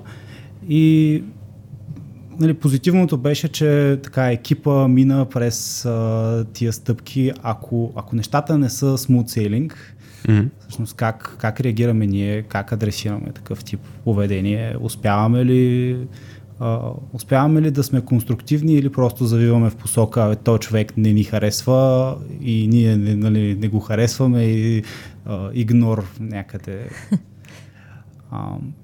Добре, ако такова нещо се случи по време на интервю процеса, примерно, не казвам чак толкова крайно ден, но виждаш някакви пропуски, строите се, че трябва да му се дадеш шанс. По какъв начин трябва да се комуникира това нещо с самия човек, с екипа и с въпросния девелопмент план? Как ще се случи? Представи си, че си видял още по време на интервю процес, ще фана същия казус, или ако имаш ти друг пример, може да го фана него. Ама виждаш, че от гледна точка на поведение не е баш това, което очакваш да се случва в компанията. Ами, първо, мисля, че нямам хубав казус, който да споделя, но това, което бих направил е нали, първо да си говоря с човека, който ще е пряк ръководител, да кажа точно къде са притесненията. Нали? Не е behavioral problems, както ми беше сервирано на мен тогава, ами по-скоро конкретно, ето това и това смятаме, че може да е проблем, ако човека не го адресира. Ако е склонен да се заеме с това нещо и екипа не е в ситуация, в която това ще им дойде в повече, защото може да е по-спокоен период, да имаме времето да ги експлорнем тия неща. Може периода да е толкова напрегнат, че само това да липсва на екипа, нали, някой да клати лодката в този един момент. Ако това е окей, след което бих си говорил с човека още на предлагането на оферта, още преди предлагането на оферта. Като част от обратната връзка, така да. Смисъл, това видяхме, това не си пасва точно като поведение и после какво като послание, как се управлява това нещо и с екипа, мен ми е интересно и с самия човек. Като комуникация. Сега като към човека, аз бих се опитал да съм максимално отворен. Нали, този тип разговори никога не са комфортни и винаги има момента, сега този човек си помисли, че съм някакъв назидателен, такова, това не ти е наред, сега ще те оправяме. По-скоро това, което бих търсил е човека разпознава ли това нещо като проблем или по-скоро това ми е стандартният начин на действие и аз се чувствам комфортно с това нещо и не искам да го пипам по никакъв повод. Тоест ти би още изследвал човека, дали той си го разпознава като проблем, който иска да си изчисти в бъдеще или... И дори не като проблем, по-скоро какви са възприятията му към това нещо. Смята ли, че извода, който сме си направили е фер? Защото човек може да не смята, че това е... И ако не смята, ако го разпознава, и ако го разпознава и не смята, представям си ситуацията в момента, защото си представям, че много често хората сме в режим на тръгнали сме с една цел, обаче нещата се променят движение, но представям си ти сега си в стъпката, сега ще се срещна с човека, ще му върнем обратна връзка и ще му направя оферта. И ти му разкажеш тази обратна връзка, той ти казва, да, такъв съм. И добре сте ме хванали, мисля, че така трябва да се правят такива ситуации, мисля, че по този начин трябва да се дават идеи в екипа. И ако усетиш, че той няма никакво намерение да си промени поведението, би ли спрял с предлагането? На оферта. Ами, аз даже една стъпка не знам, назад ли е, напред ли е. Назад е времето, може би, да. Бих минал пак през това как се расте в Ocado като компания, защото при нас това начина, по който събираме обратната връзка е 360 ревю, както на места. И техническите части просто е един стълб. И всъщност ти, ако дойдеш при нас, супер, нали, в момента позицията те удовлетворява, заплащането те удовлетворява, всичко е точно. Обаче ще мине половин година, една година, ще имаш нужда от растеж и това са хората, които ще ти дадем обратна връзка тогава и от нея ще зависи всичко от тук нататък. И ако има разминаване между това ние как виждаме нещата и ти как виждаш нещата, може би ще е по-добре и за теб кариерно да си на друго място. Не защото начинът ти е грешен, по-скоро заради различията, които имаме. И сега вече... It's not you, it's us. Да, малко така звучи. Ама тази ти ще си подготвен, какво да не му предложиш? Ще има ли тази опция предварително? Питам те точно по гледна точка на, пак на очакването на ниво технически интервюираш какво. Пак по стриктността. Да, доколко са гъвкави. Може би ще дам пример, който може да е страничен. На мен асоциативно ми дойде това, изникна ми този пример съзнанието. Аз си спомням, имам един стандартен въпрос, който се давам на края на интервю и който е нещо в стил как беше, нали, надявам се да не е било много, нали, мъчително с някаква част. И спомням едно момче, което беше което бяха много тъпи задачите. И нещо такова ми отговори, нали, че супер елементарни бяха, но много тъпи. И аз съм това малко като Чандоров приятели, нали, интервюто е свършил и каза някаква простоти. Аз съм в режима и сега какво правим, защото от моя гледна точка процеса се едно... До сега ми бях хубави впечатлен. Между другото, да. Се издъни. И аз бях, фак. А защо според теб се издъни от човек? Защото беше супер груб. Допреди това се държеше много адекватно и значи стана много високомерен, нали, че едно, интервю процесът беше много елементарен, задачи бяха много тъпи, не знам какво, без да джуниор позиция тогава спомням. И въпросът е, че пак за мен беше едно неочаквана ситуация и човек как да реагирам. И аз ако съм с някаква цел и си представям, нали, ако си на ниво оферта и ако се очаква by default, нали, си споделиш обратната връзка. Тоест няма и опцията да не направиш оферта. Влезеш ли в това интервю, все едно се очаква да направиш оферта. Влезеш в този разговор, се очаква да направиш оферта. Както, примерно, бих задал този въпрос, кога би прекъснал интервю? И правил ли си го? Мисля, да видиш, че няма смисъл да занимаваш повече с този човек. Как да го направиш, нали, ако ще го направиш. И малко ми е свързано точно с тази гъвкава, с която си каза, нали, виждаш, че нещата не трябва да продължат по стандартния процес, поради някакви индикации. От друга страна, процесът е такъв и не си сигурен дали имаш правомощията, нали, да промениш нещата. Да, ами в случая, нали, не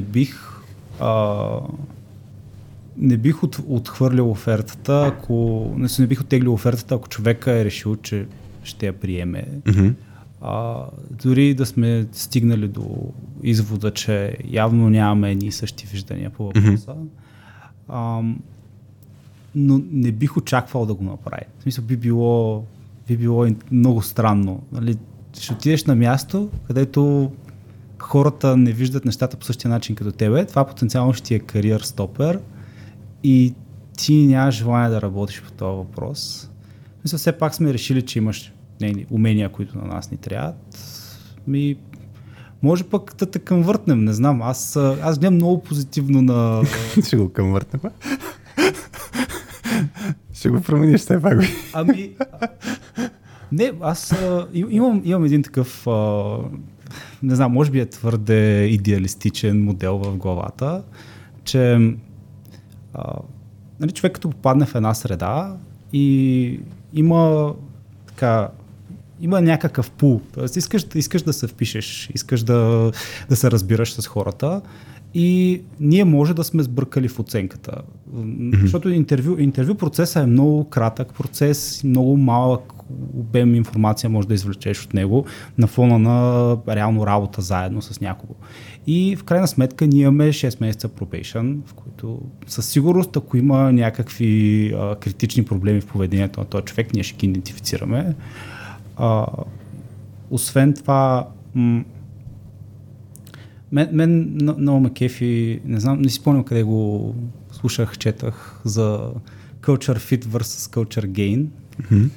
И имам един така, вече като крилата фраза ми го приписват. Аз като рекрутвам обичам да гледам на хората като на покемони. Ето такъв си нямаме в екипа. Power Ranger. Да, и ми е много любопитно всъщност как биха се развили нещата. И работната ми теория е, че ако екипа е наясно с културата, може да дава фидбек. Тоест, можем да имаме тази хелти среда, в която ако нещо не е окей, човек ще разбере веднага. Можем да допуснем човек, който не пасва, нали, на първо четене и да видим какво ще се случи. Защото няма шанс просто да, нали, човека да си се пусне по течението и никой да не обърне внимание. Съответно, ако така, ако достатъчно време прекара с тия хора, може пък начина, по който влиза този човек в дискусиите, енергията, която вкарва, да се окаже, че има място. Че да си пасва, да. Тук вчера чух една точно мисъл по отношение на хармонията на ниво един екип. Примерно както се прави музика. Не е задължително, че трябва същия инструмент да добавиш, за да се получи хармония. Хармонията е всъщност да имаш различните инструменти, които да правят нещо хубаво, нали? Хармонично ми да кажа, нали, хармония да го пиша с хармонично. Така че мисля, че разбирам мелодично. Това с... Да, да добавим още един покемон, па да видим после което се случи. Аз по темата за малко по-ме ще върна назад. За гъвкавостта на интервю процесите. Има в нашата фейсбук група Soft Skills IT хора има една интересна случка, която Димитър Иванов ни беше споделил по темата за тази тема на епизода. Вчера бях писала, че ще записваме, така че който има мнение и въпроси да си сподели. Той е споделил една случка и му е интересно как намираме, какво мислим върху това решение, което той е взел преди. Така че ако искате да ви прочита това, което той ни е написал като интересна ситуация, която е имал като в ролята обаче на кандидат. Така, след като са минали 4 от 5 интервюта, рекрутерката ми казва: ами то интервюто утре, което всъщност е последното 5-то интервю, най-дълго и разнообразно от към предизвикателства, няма да промени нито предлаганата позиция, нито предлаганата заплата. В този момент аз прекратих процеса си в компанията, защото бях разочарован, че не мога да обърна мача, ако съм се изложил. Как намирате това решение? Тоест точно пак не съм били достатъчно гъвкави, следвали си някакъв процес.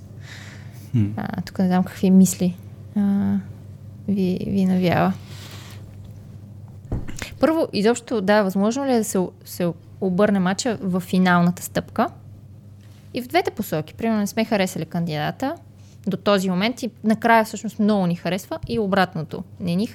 Много ни харесва и накрая точно по някакъв начин се излага, където се е изложил.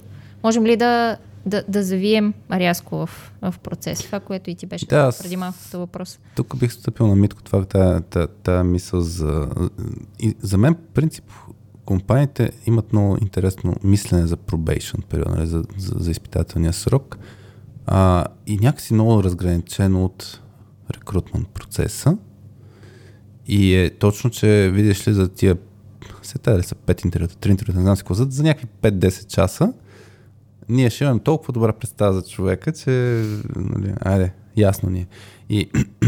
И наистина за мен някоя компания се получава влезе ли, значи е влязал и няма го пипаме, докато за мен са много взаимосвързани тези процеси, така че тая гъвкавост да си позволиш да го видиш човека в реална среда, въпреки че може би имаш някакви индикации, че може би не е толкова добър,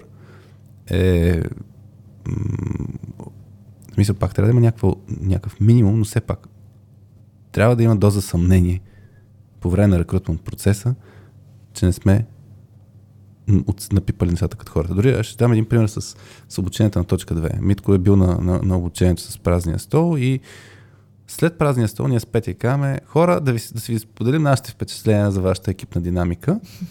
И това, което автоматично веднага казваме, приемете ги като хипотези, а не като диагнози, защото на базата на 3 часа, от една страна, имаме достатъчно много опит да кажем, мислим, че сме прави в тези посоки. От друга страна, сме достатъчно, скромни, да приемем, че може да има някаква грешка и че трябва да имаме много повече работа заедно с този екип, за да видим всъщност дали това са симптоми или причини, не знам си какво. Да. Искам да кажа, че рекрутмент процеса не е чак толкова точен. Всъщност е много неточен. И това даже с тази гъвкавост, да се каже, от една страна, то най-вероятно зависи от начина, в който казвам, няма ти увлечем. В смисъл, никакъв шанс повече да ти предложим от тази сума и никакъв шанс на някаква различна позиция. Много зависи начина, по който е казано, може да е индикация за културата на компанията, много неща може да са, така че си е фер от гледна точка на очакване да се каже, виж сега, това пето интервю няма как да промени нещата от към процес. Ако е такава ситуацията, ми явно не е толкова гъвкава тая компания. И явно в случая, примерно, Митко е очаквал, нали, Митко Иванов, който е пратил казус, е очаквал по-различен начин на комуникация или на култура, който е пък супер по време на интервю процеса да се хванеш, че не си пасвате. И е супер да се откажеш в този момент. И да? Ако мислиш, че няма нужда да се губи това време. Той друго нещо обаче има тук, че както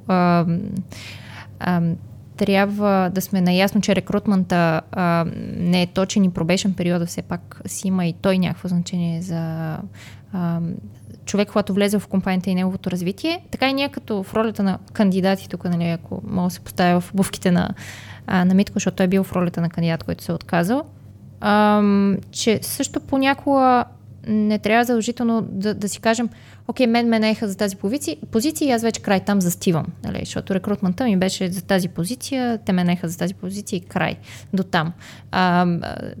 Пробейшена също може да е в посока на това да се променят нещата и от страна на самия човек, който когато попадне в компанията. Тоест, ако ти имаш потенциал,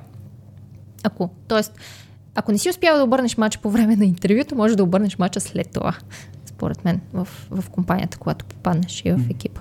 Аз имам така нещо, което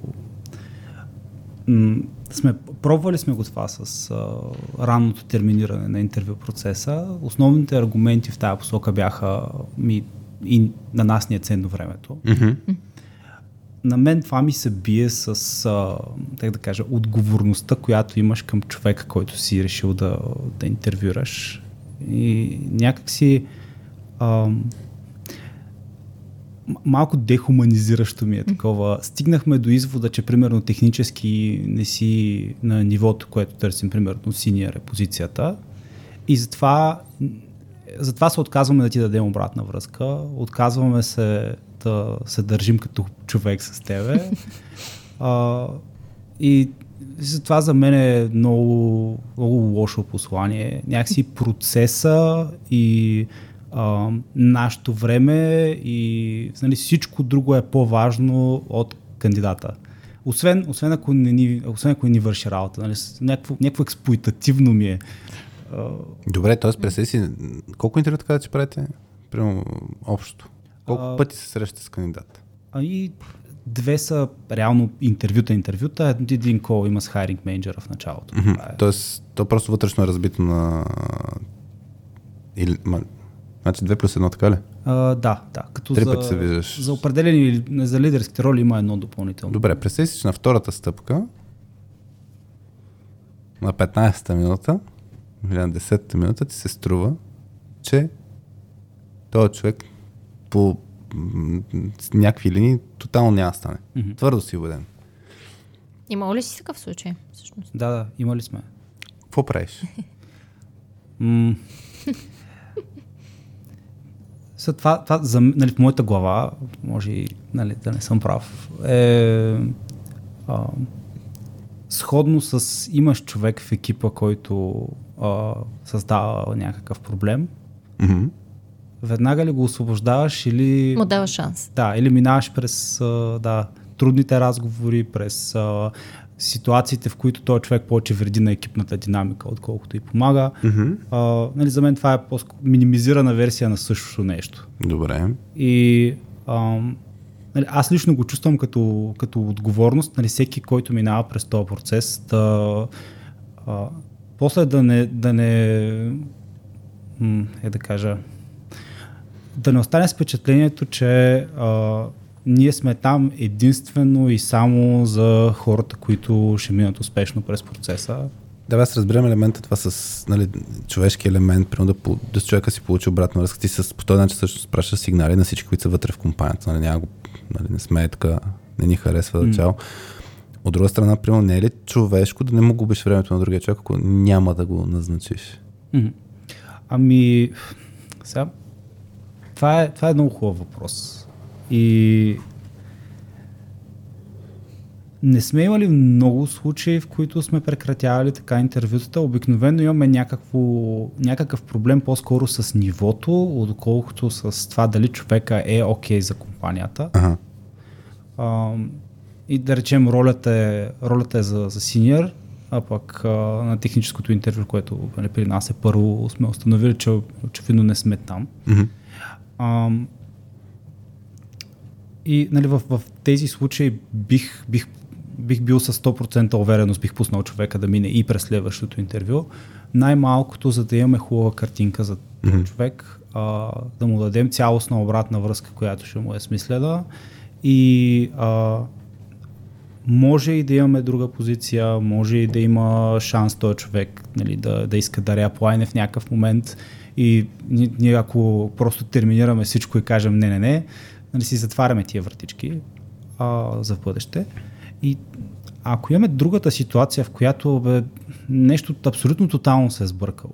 Примерно поведение. Ако махнем това с технически, че се разминаване, нали, то звучи като окей, може да го доведем до края този процес. Да. Ама ако имаш някой, който се държи супер грубо, арогантно, не знам си. В смисъл по много линия може да ти се иска този човек по-добре да свърши по-скоро интервюто. И примерно ти, не знам, ако имаш план 30-40 минути, че ще си говориш, не знам колко време правите интервютата, ама ако наистина веднага усетиш, че нещо не е наред, аз лично съм на мнение, че винаги трябва да се храниш от срещната страна, т.е. да има уважението,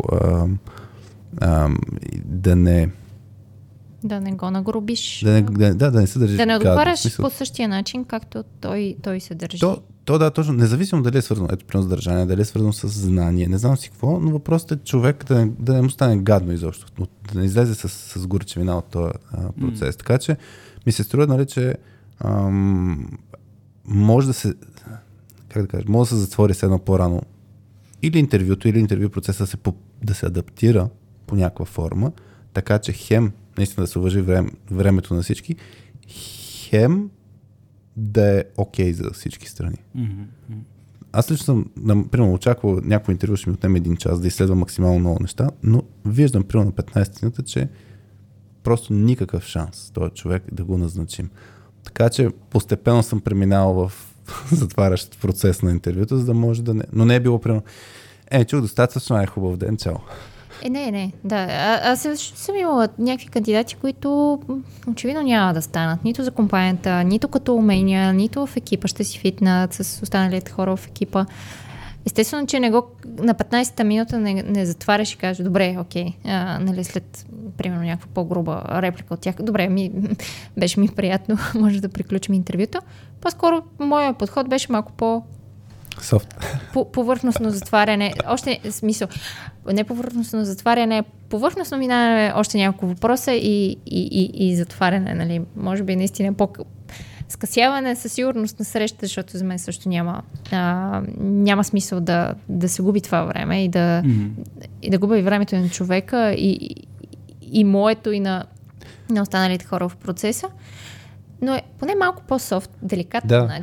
Да не се усети човек, че тия на 15-та минута му удря това. То според мен тук ключовия момент, извинявай, че те прекъсваме, това, което си говорихме предварително, как интервюиращите са лицата на компанията. И всъщност едно такова действие към някого, то това може да се... То може да повлияе вътрешно и външно.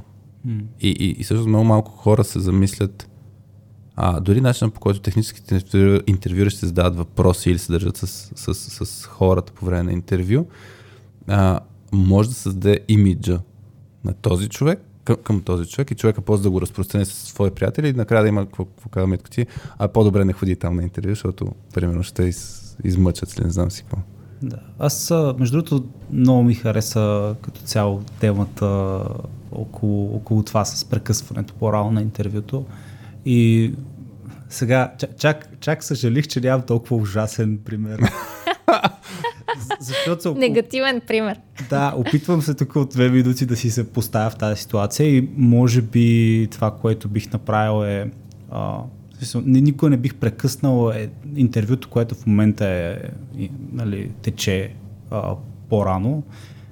Мисля, че няма много галантни начини да го направиш това нещо. Аз лично като съм бил по интервюта, още нали, експлорваме някаква тема, говорим си и в един момент някой казва, да, нали, достатъчно по тази тема, дай да минем на следващата и в главата ми автоматично е добре, сега това или е много добре, или е много зле. Или изчерпих, или толкова съм ги разочаровал тия хора, че да си струва повече да си говорим и да се опитам. Ето винаги има място за филми в абсолютно, то може да е колкото е галатно. Втори въпрос, трети въпрос, пети въпрос, ти отговаряш, мерси, нали, достатъчно. И ти си оф. Умазах се на 18-ти въпрос. Та викаш за прекъсването, да, няма галантен начин. Да, в смисъл, бих изкарал интервюто до края, ако няма абсолютно никаква причина да искаме да продължим процеса нататък, т.е. няма позиция, няма шанс за този човек или толкова критична е била ситуацията в лично отношение, че не бихме искали да работим никога с тях.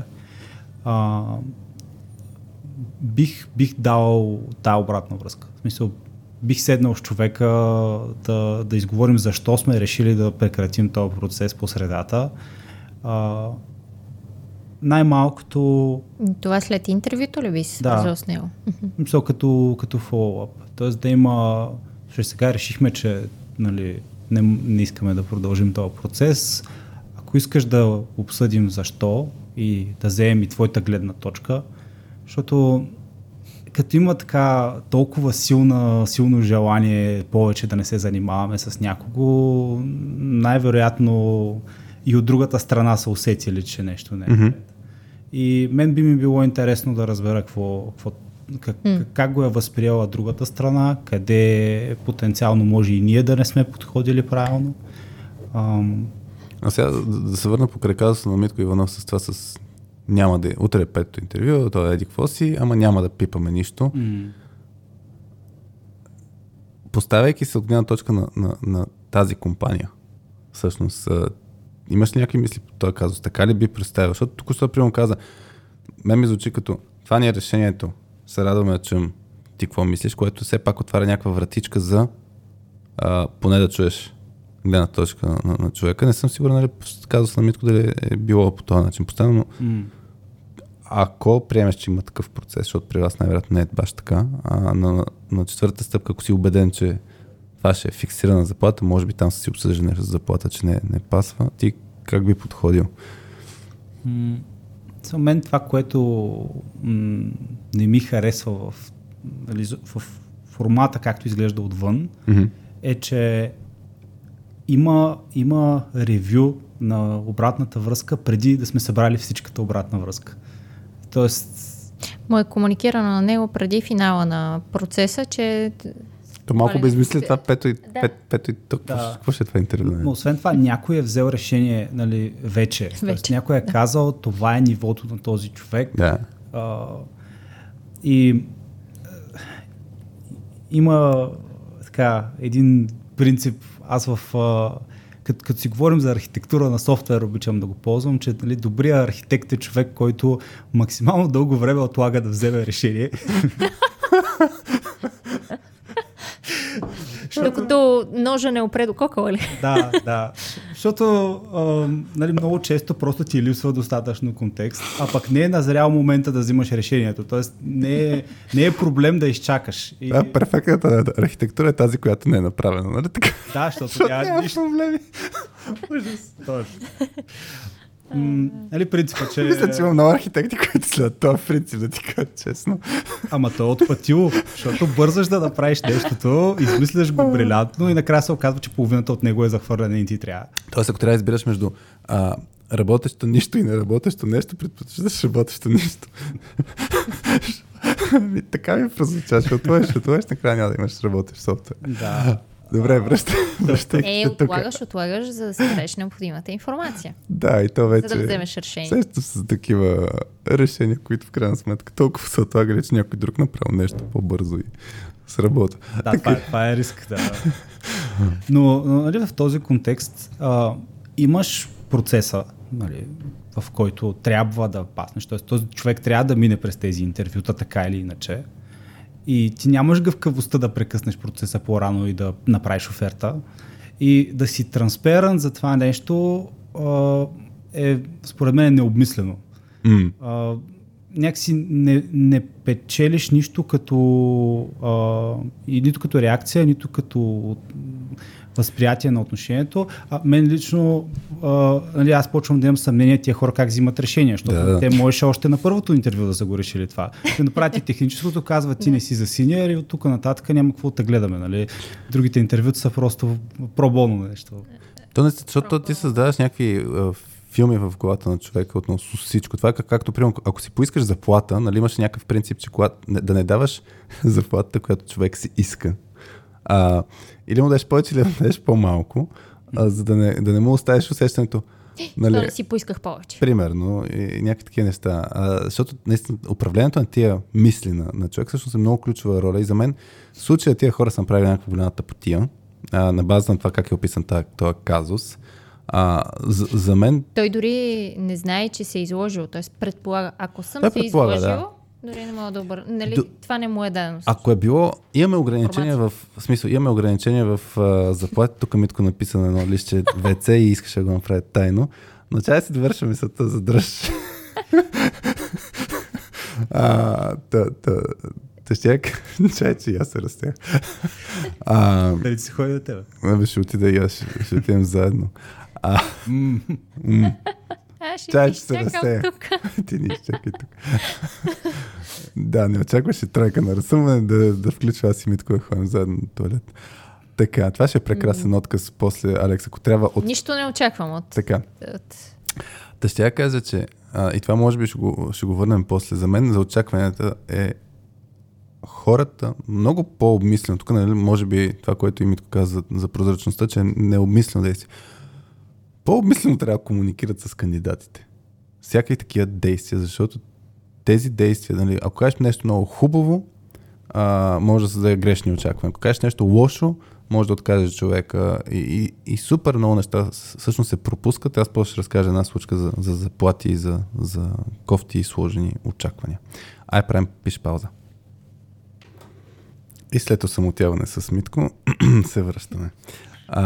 Преди да разкажа този пример за очакванията и тъпотиите, които могат да случат по време на рекрутмент процеса, имаме традиция, Митко, да всеки епизод да си има емоджи на епизода, който по някакъв начин е свързано с нещата, които си говорим. А защо го правим всъщност? Трябва ли да обясня? Добре, разкажи, ако искаш. Това го правим някъде към средата, може би, на епизода. Не знам всъщност. Да знаем дали има един човек, който ни е слушал. Да знаем, а след това е призив към хората, които са ни слушали до този момент, да коментират там, където ни слушат, с това емоджи, което госта избира като асоциация. Емоджи, което е като асоциация за темата на епизода. За може да разберем всъщност от коментарите на хората колко човека са ни слушали до сега. То не е да коментират и така нататък. Да, има ли някаква асоциация, която имаш по-търсим емоджи, или ако имаш директно емоджи в главата, свързано с да ти припомня темата? Ли темата на епизода? Цетка. Цетка.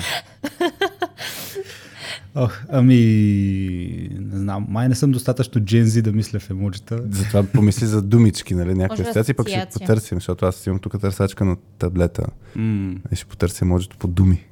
Някаква асоциация, когато говорим за интервю процес. Сега ще се будим малко. Да. Трудно. Ето, пример, ролята на техническите хора, каква е в този интервю процес, нещо, каква ти е асоциацията. Защото ние казахме примера с цетката, не знам как е цетка на английски. Филтър. Това е, че не са. Нали така? Тук филтър няма. Аз се защитам за стоп знак. Стоп. Или стоп такова. Или червено, защото съдено се твърче, че не знам. Мисля си за... Негативно. Процес, ама не знам. Не мога да асоциирам емоджи с нещо. Да, затова ти казвам някакви думички, които идат. Процес, че за процес какво има? Няма нищо за процес. Затова е толкова акаунтант звучи, че как ще има емоджи с него. А ти беше от адвокат, червено, жълто, зелено, не ти ли хареса някои от тия? Светофарните са готини. Защото всичко друго, дето ми идва на ум, е някакво супер банално. Какво? Еми, някакви сърчица и гугутки. Гугутки. Чакай, как е гугутка на английски? Тебе моля, търся на български. Защо гугутка, Митко? Не знам, просто ми дойде асоциация. Не, аз съм окей. Епизода с гугутката, Митко. После ще излезе име обаче, нали знаеш? Може би дъв, защото като гълъб и майма. Добре, значи който ни слуша, или си изберете светофар, или гълъб. Който носи, това е на мира. Това е даже на мира. Еми, прекрасно. Ето, виждаш. Ако пък много държите, човечето с трите сърчица, дето много любов праща, мисля, че ще е идеално. Но стига толкова, да. Едно от тия трия може да е достатъчно. Каквото е на вас ви. От това, което Митко разказа, колко е добър, колко дава шанс на интервю, положителен. Зелен светофар, на който има гълъб, който носи сърца, който ака сърчица. Връщаме се сега.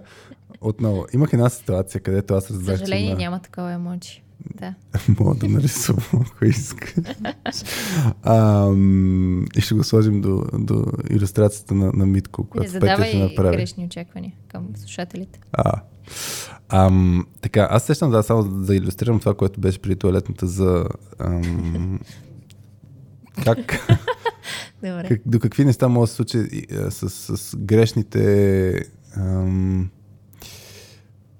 Създаването на грешни очаквания и това, че хората малко не си мерят приказките или малко не го правят достатъчно мислено.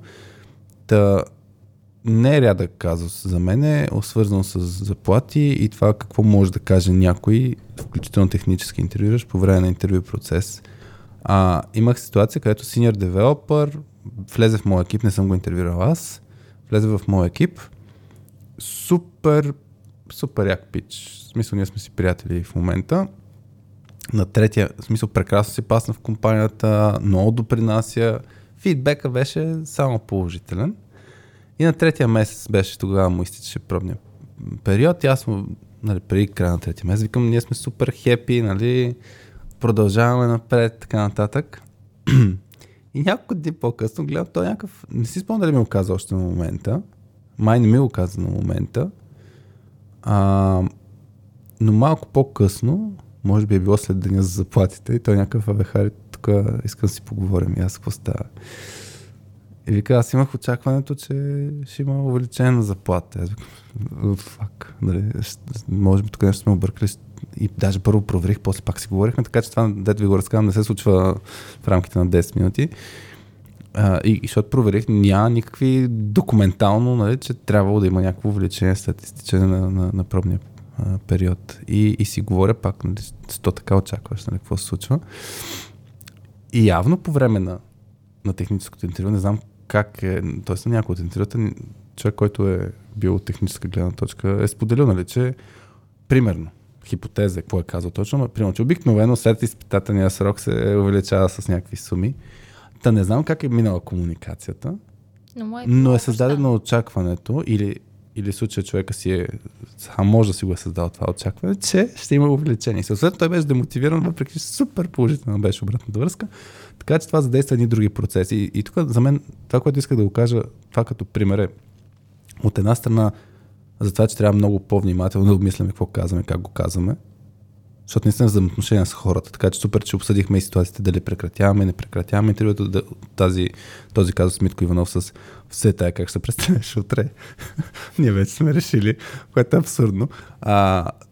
От една страна е това, от друга страна, че тия процеси наистина са взаимосвързани, така че който е влиза в такива роли на технически интервюиращи или са вече от известно време, според мен е хубаво да има тая нагласа.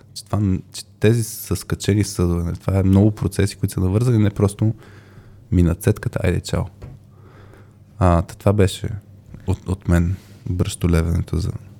Мен ми е интересно един друг въпрос. Дали и двамата сте имали ситуация, в която да интервюирате човек, който идва на интервюто и участва на интервюто с такова доста високо самочувствие, его, че е много добър в нещата. Препитвате го, задавате му въпроси, не знам, интервюирате го. Все пак, наистина, в процеса на разговор с него разбирате, че наистина си е добър инженер.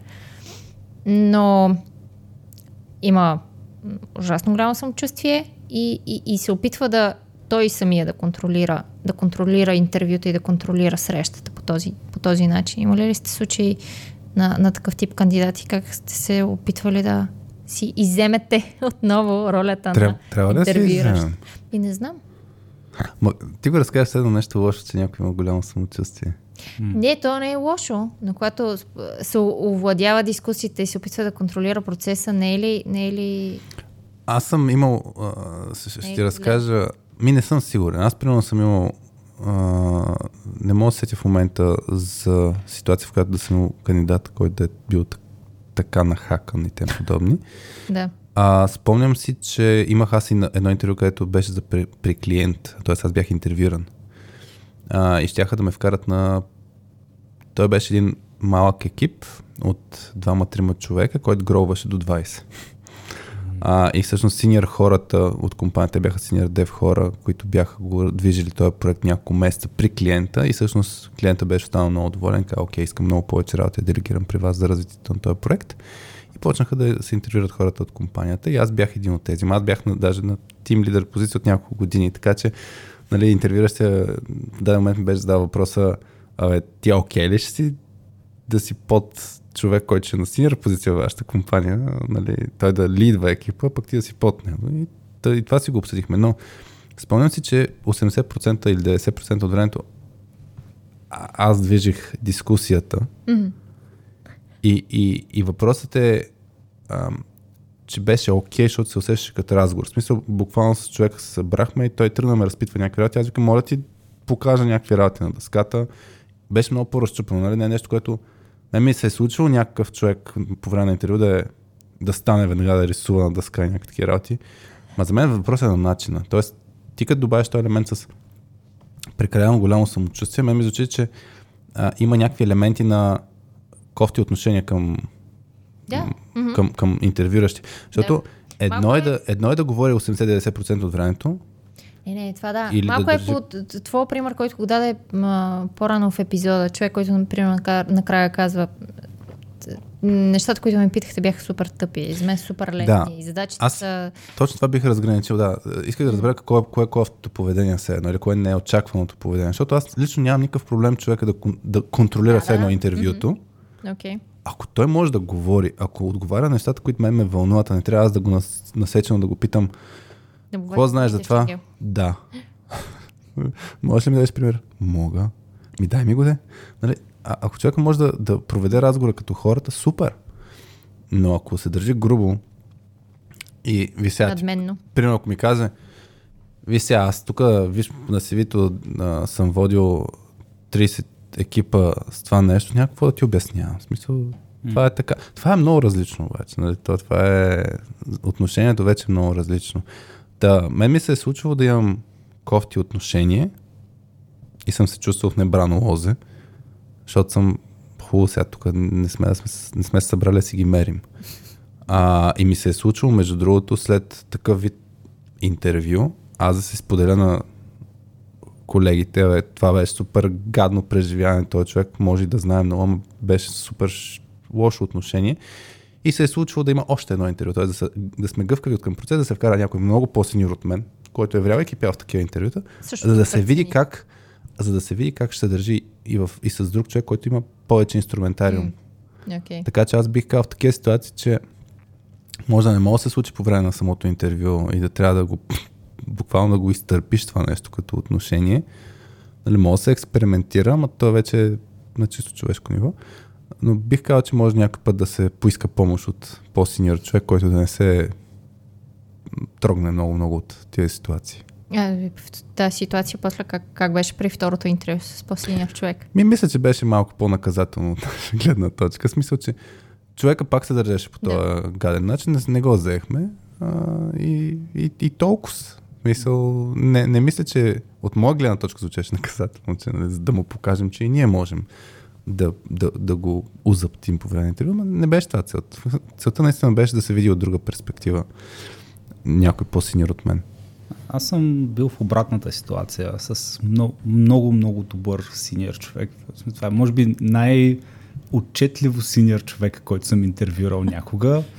И беше... Бях сравнително зелен като интервюращ. Оставяме, че кариерно този човек имаше повече опит почти, отколкото аз им съм имал живот до този момент. И ти си от страната на интервюиращия. Да. Той си интервюираш човек, който е по-синьор от теб. Много. Да, мога го обсъдим после, това е хубаво. И всъщност този човек имаше страшно много примери за това как напасва разговора по хората, с които говори.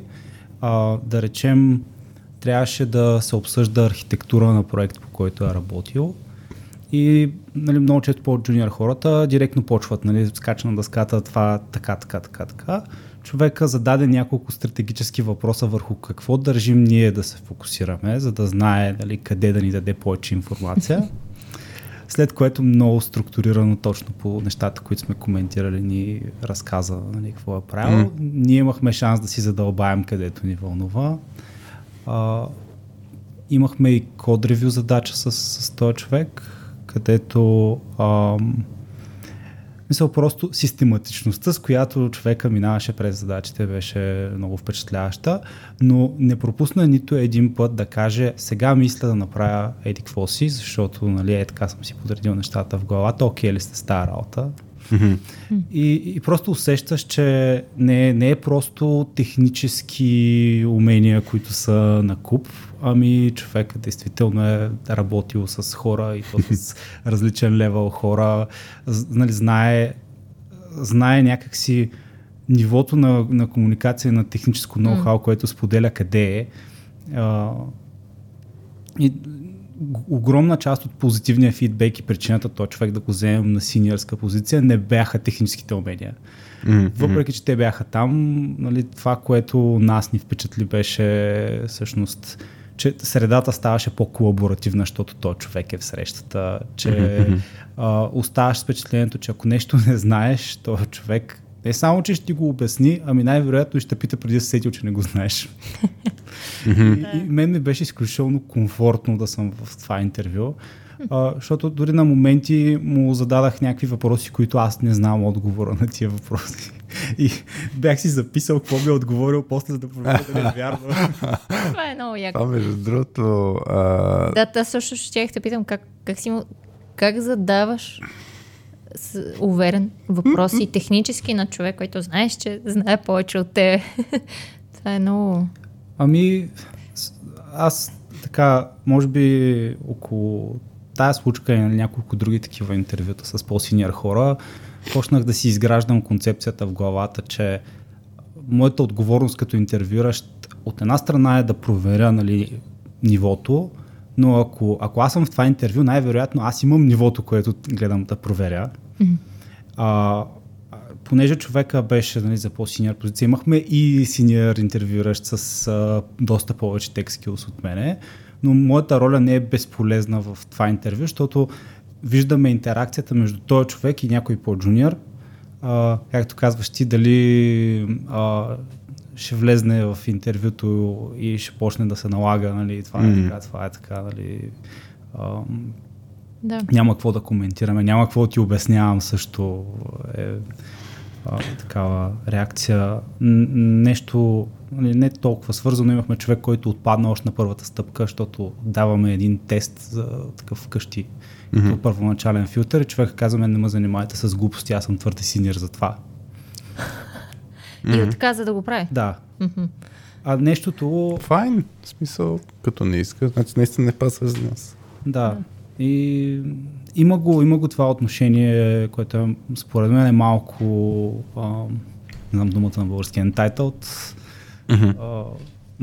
Вие сте ми длъжни да ме питате само нещата, които са релевантни. Нямате право да се опитвате да отфилтрирате хора, които не са подходящи за този процес по друг начин, защото аз знам колко много знам и вие трябва някакси телепатично да го знаете също, или от CV-то да сте се ориентирали или нещо друго. А пък опита показва, че много хора имат примерно 15 години опит в CV-то, обаче 15 години са повтаряли първата година и също субстанцията няма. Тук само върна малко приятел, да захванем това с много, как се интервюрат хората с много опит. Значи, за мен думата, Митко, преди малко ти използва думата комфортно, че ти си се чувствал на базата на поведението на интервюрания. За мен думата комфортно е нещо, което трябва като интервюращи да правим за другите също. Значи, наистина, може да ни действа малко така неудобно, ако има хора, които са с много повече опит или някой, който се държи малко по-арогантно и така нататък. Въпросът е, наистина, нашата цел като интервюращи е да разберем максимално много какво е нивото спрямо нашия контекст, нашите познания. И наистина факт е, че щом си в това интервю, все пак имаш някакви познания, можеш да прецениш до някаква степен нещо. Така че винаги трябва да сме на нивото да си поддържаме добре диалога. Имаше една ситуация, където не ми се случи на мен, един приятел ми го разказваше, за провежда интервюта и срещу него явно е опитен човек, който също е провеждал много интервюта. И още по-забавното е, нали, когато дадеш някаква задача, техническа задача и ти се отговори, то пак зависи как се отговори. Нали, аз това вчера тази задача давах и аз на интервю. Нали, ако мога кажеш по този начин, нали, мога кажеш, мога ли някаква друга задача ми дадеш, нали, това е супер елементарно. Да, но е малко трики, нали, как ти играеш такива ситуации, които са непредвидени. То за мен е това е ключовото. Трябва да се натрупа опит. Значи в началото първите 10-15, не знам си колко интервюта, ще се действа много по сценарий, по-дискомфортно. В даден момент се отпусне, в даден момент човек ще се отпусне твърде много, че ще почне да задава тъпи въпроси, стил колко голф топки може да съберат в един автобус, който никаква информация не ти носи, но тъй като си го чул, че го говорят в Google и го задаваш, въпреки че там отдавна е отритното като практика, защото наистина никаква информация не ти дава. Има супер много изследвания, че това, примерно, за мен е това би го хайлайтнало. Нали, да задаваш въпрос, който само за да чуеш разсъждението на отсрещната страна, не е много полезно. Има много изследвания, които показват, че няма никаква добавена стойност, освен че най-вероятно може да спечеш човека от средства, защото не знаеш верния отговор. Тук ми струва, че може да не си съгласен. Аз мисля, че зависи за какво точно интервюраш човека. Мисля, ако да речем човека ще sales, примерно. Добре. И се очаква, че този човек трябва да работи с клиенти, за които има ограничена информация, т.е. че трябва много да се експериментира на момента, но да зададеш някакъв такъв въпрос, който просто ще видиш този човек колко креативно може да се отнесе към, да речем, някаква такава ситуация хипотетична, може и да има някаква стойност. Но в контекста да преценим ти колко добър инженер си по това, според мен няма много смисъл. Mm-hmm. Тоест, на тебе тезата ти е, че трябва да се задават точни въпроси, т.е. като някакви тестове, задачи да им се дават, така че реално да се проверят. То по много линии такъв вид въпроси са неадекватни, да, защото ти като нямаш точни въпроси, първо не мога да мериш кандидат с кандидат адекватно. И това, ако нон-стоп сменяш въпросите и го оставиш фристайл, всеки интервюращ да си задава каквото си иска, ти не мериш адекватно. Защото, примерно, ако в момента аз и Митко трябва да тестваме теб, Васи, какви сте знаете по нещо си и ние нямаме никакъв синк какво ще питаме, оставаме на произвола на съдбата. Дали на субективните си впечатления оставяте нещата, които след това на една ревю сесия ще си ги обсъдите. И как ще разбере? В смисъл, въпросът е, че окей да имаш субективизъм, в крайна сметка сме хора, нали, ще имаме субективно мнение, но все пак да има някаква основа за какви неща горе-долу ще припитаме. Окей, че ще се адаптираме спрямо човека, ама да не днес съм станал с кофти на страни, затова ще те питам, имаш една серия на приятели, където Рос кандидатстваше за едно за парично грант, как е на български грант? Финансиране. Субсидия при нещо такова. И нали, трима човека ги интервюра, един беше и трябваше някакви въпроси, свързани с палеонтология. И нали, въпросът към Рос беше: кога съм роден? Нали, първи въпрос беше, а втория: кажи как се произнася еди кой си там динозавър, който е измислено име. И Рос фейлваше. Та идеята ми е, че все пак трябва да има някаква основа за въпроси, която да са синкнати между различните хора. Защото съм го виждал точно това, че... То не е ли синка на ниво критерии, които да оценяваме в човека? Пък вече всеки човек да си избира какви въпроси и да реши да зададе. с които да оцени тези критерии, върху които сме се разбрали да оценяваме кандидата. И да, и няма, не мога ти кажа къде бях чел пак този ресърч, че е хубаво да имаш набор от въпроси, които горе-долу, в смисъл то, ясно, че те са видоизменят с времето, но да имаш някаква статичност на някакви въпроси, за да можеш да мериш по един и същи начин също. Всички кандидати. Да. Аз мога да споделя нашия подход. За техническите интервюта доста по-лесно се стига до този формат. Тоест имаш това, което ви споменах по-рано, разговор, който е свързан с опита на човека и е по-експлоратори. И така можеш наистина да стигнеш до дълбочината, която този човек има и в коя конкретно сфера технология се намира. И отделно имаме готови, нали, не като списък с въпроси, но като теми, които искаме да покрием, които ни показват широчина. Тоест да видим с това има ли нещо, човека занимава ли се. Второто интервю, което правим, мен лично ми е по-любимото от двете, е малко като симулация на реална работна среда. Имаме някакъв код, който е в леко изпочупено състояние. Двамата интервюращи влизат в ролята на продуктов менеджер и на technical buddy, което за целите на интервюто кандидата третира като някой по-джуниор, който трябва да кочне.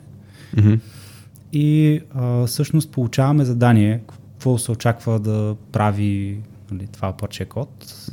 И задачката е да го накараме да работи и да го движим в посока, нали, нещо, което бихме ползвали на продукция, нали, като работещ код. Но задачата така е направена, че, нали, това предварително се комуникира с човека. Винаги ще имаме още задача, винаги ще имаме още нещо, което да правим и няма абсолютно никакво значение по какъв точно подход имаме да минем през задачата. Нали. Може да се фокусираме първо върху дизайн, върху бизнес логиката, върху някаква форма на рефакторинг, какъвто би бил естественият подход на човека към нещо такова ново, това работи за нас. И също е много интересно, различните хора в зависимост от това как са работили до момента на практика, имат различни пътечки. Ние се опитваме през цялото това време да премахваме блокери, които изникват. Примерно човек забива на някакъв имплементационен детайл, удряме лекичко рамо, така че да минем отвъд това и да видим следващото предизвикателство, какво е вътре за задачката. И по този начин минаваме през много различни ситуации, които той човек би срещнал в работа. Нали, това нещо да не работи, някъде да имаме неясноти по условията, защото и това съществува като вариант. И по този начин, нали, виждаме интеракцията с другите хора, виждаме кое е важно за този човек, когато работи и къде би си вложил най-много усилия и защо. Понякога стават и дискусии, нали, освен работата, която имаме по задачката. И, нали, това като формат няма предварителната посока, но има структурата, в която работиш. И някакси това, което за мен е ценно в цялото това нещо е, че независимо на какво ниво си, можеш да минеш през тази задача и да стигнеш до определен край. Ние не знаем какъв е края. Имали сме хора, които минават 2-3 бизнес кейса напреде и правим някаква сложна имплементация, просто защото това им е водещо. Имаме хора, с които сме обсъждали клиента, каква нужда има, примерно 20-30% от интервюто основно върху това и върху детайли и edge кейсове. Имали сме хора, които първото нещо отваряме тестовете. Защото това, нали, ако докато не си оправим тестовете, няма кой изобщо да пипаме останалата част от нещата. И всичките тия подходи са яки. Нали, всичките показват нещо за човека. И има много поле за интерпретация, докато техническото интервю виждаме депт, виждаме бред и горе-долу сме на едно място с всички като краен извод. Или минаваш летвата, или не я минаваш.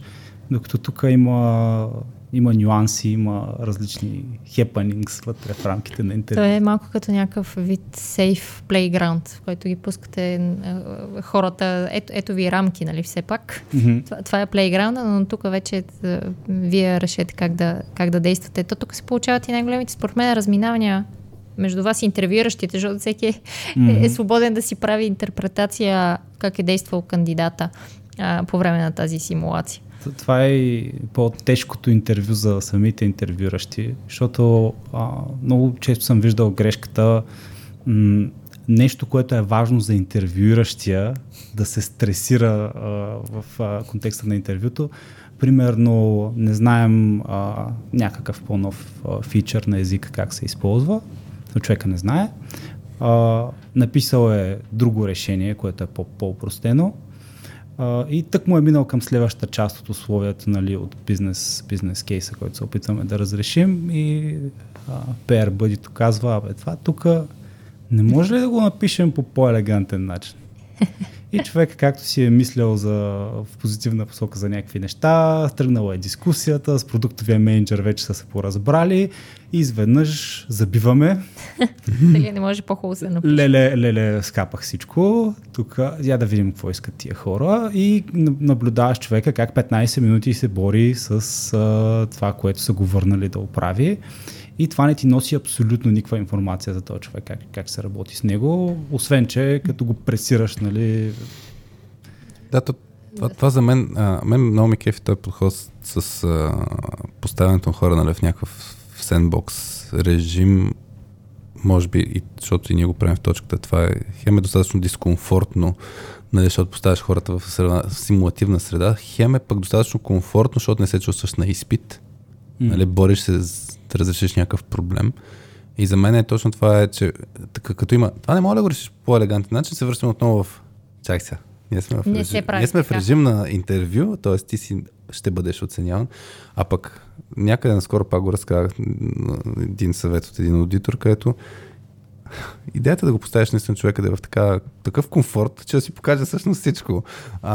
И даже да не го чувства по гаден начин. То в крайна сметка това е целта. Така че ми струва много готин подхода с да си измисли някаква симулация, къде даже заедно да борите това нещо, да го видиш човека в естествения му режим, сравнително естествения режим, защото пак го има този елемент на аз все пак съм на интервю, но да не се задълбава там, където не е нужно. За мен един от най-големите проблеми точно на техническите интервюиращи, като задълбават някъде да ровят нещо. Спомням с един приятел, беше на техническо интервю при клиент, където бяха комисия от 6 човека, които трябваше... Да, беше един телеком не български, където интеграционен софтуер използвахме ние като решение за разрешение на някакви проблеми, но въпросът е, че комисията беше буквално в този кол. Даже не виждаш лицата, само аутио беше. Mm-hmm. Всеки е експерт в нещо си, по този софтуер, който е огромен, и всеки си има по един-два въпроса, които те пита, и буквално след така: какво знаеш това, как го правиш, много специфично, нали, за технологията, и всеки си изсипва въпросите последователно. Благодаря, чао. Беше отвратително интервю. И в такива ситуации, нали, аз замислям, тия интервюиращи, каква им беше целта? Нали? Искаш да спечеш човека. Ако искаш да го спечеш и да не ти покаже какво може, прекрасно се справихте. Така че е такова този вид. Много често хората задълбават върху. Това е малумна история, само нямам детайлите, ама имаше едно момче, което е така. Интервюра кандидат, който даже му казва: "Това не го знам." Примерно, не знам, Митко, дай ми някаква, аз съм малко ръждясал с технологични стекове и така. Кажи ми нещо, което в момента мога питаш, дали някой го знае. Мен да ме разпиташ за някаква нова част на някаква технология или нещо, някакъв нов фичър. Знам ли, по pair програминга, нали, когато работим, много често изниква въпроса: това можеш ли да го напишеш с стримовете в Java, вместо да ползваш. Супер. И сега аз мога да ти кажа: не съм използвал стримове в Java. И ти да ми зададеш после въпрос, нещо свързано с специфично за стримовете в Java. Mm-hmm. Въпреки част, току-що съм ти отговорил, нали, че бъкил се нямам от това нещо, да съм виждал много често задълбаване, защото човека пак си има в главата сценария. Аз ще опитам първо за това, после ще задълбая по това, вътре в първата точка, ама човек още на първата точка ти казва не мога. Не знам. Не дай задълбава повече, каква ти е целта?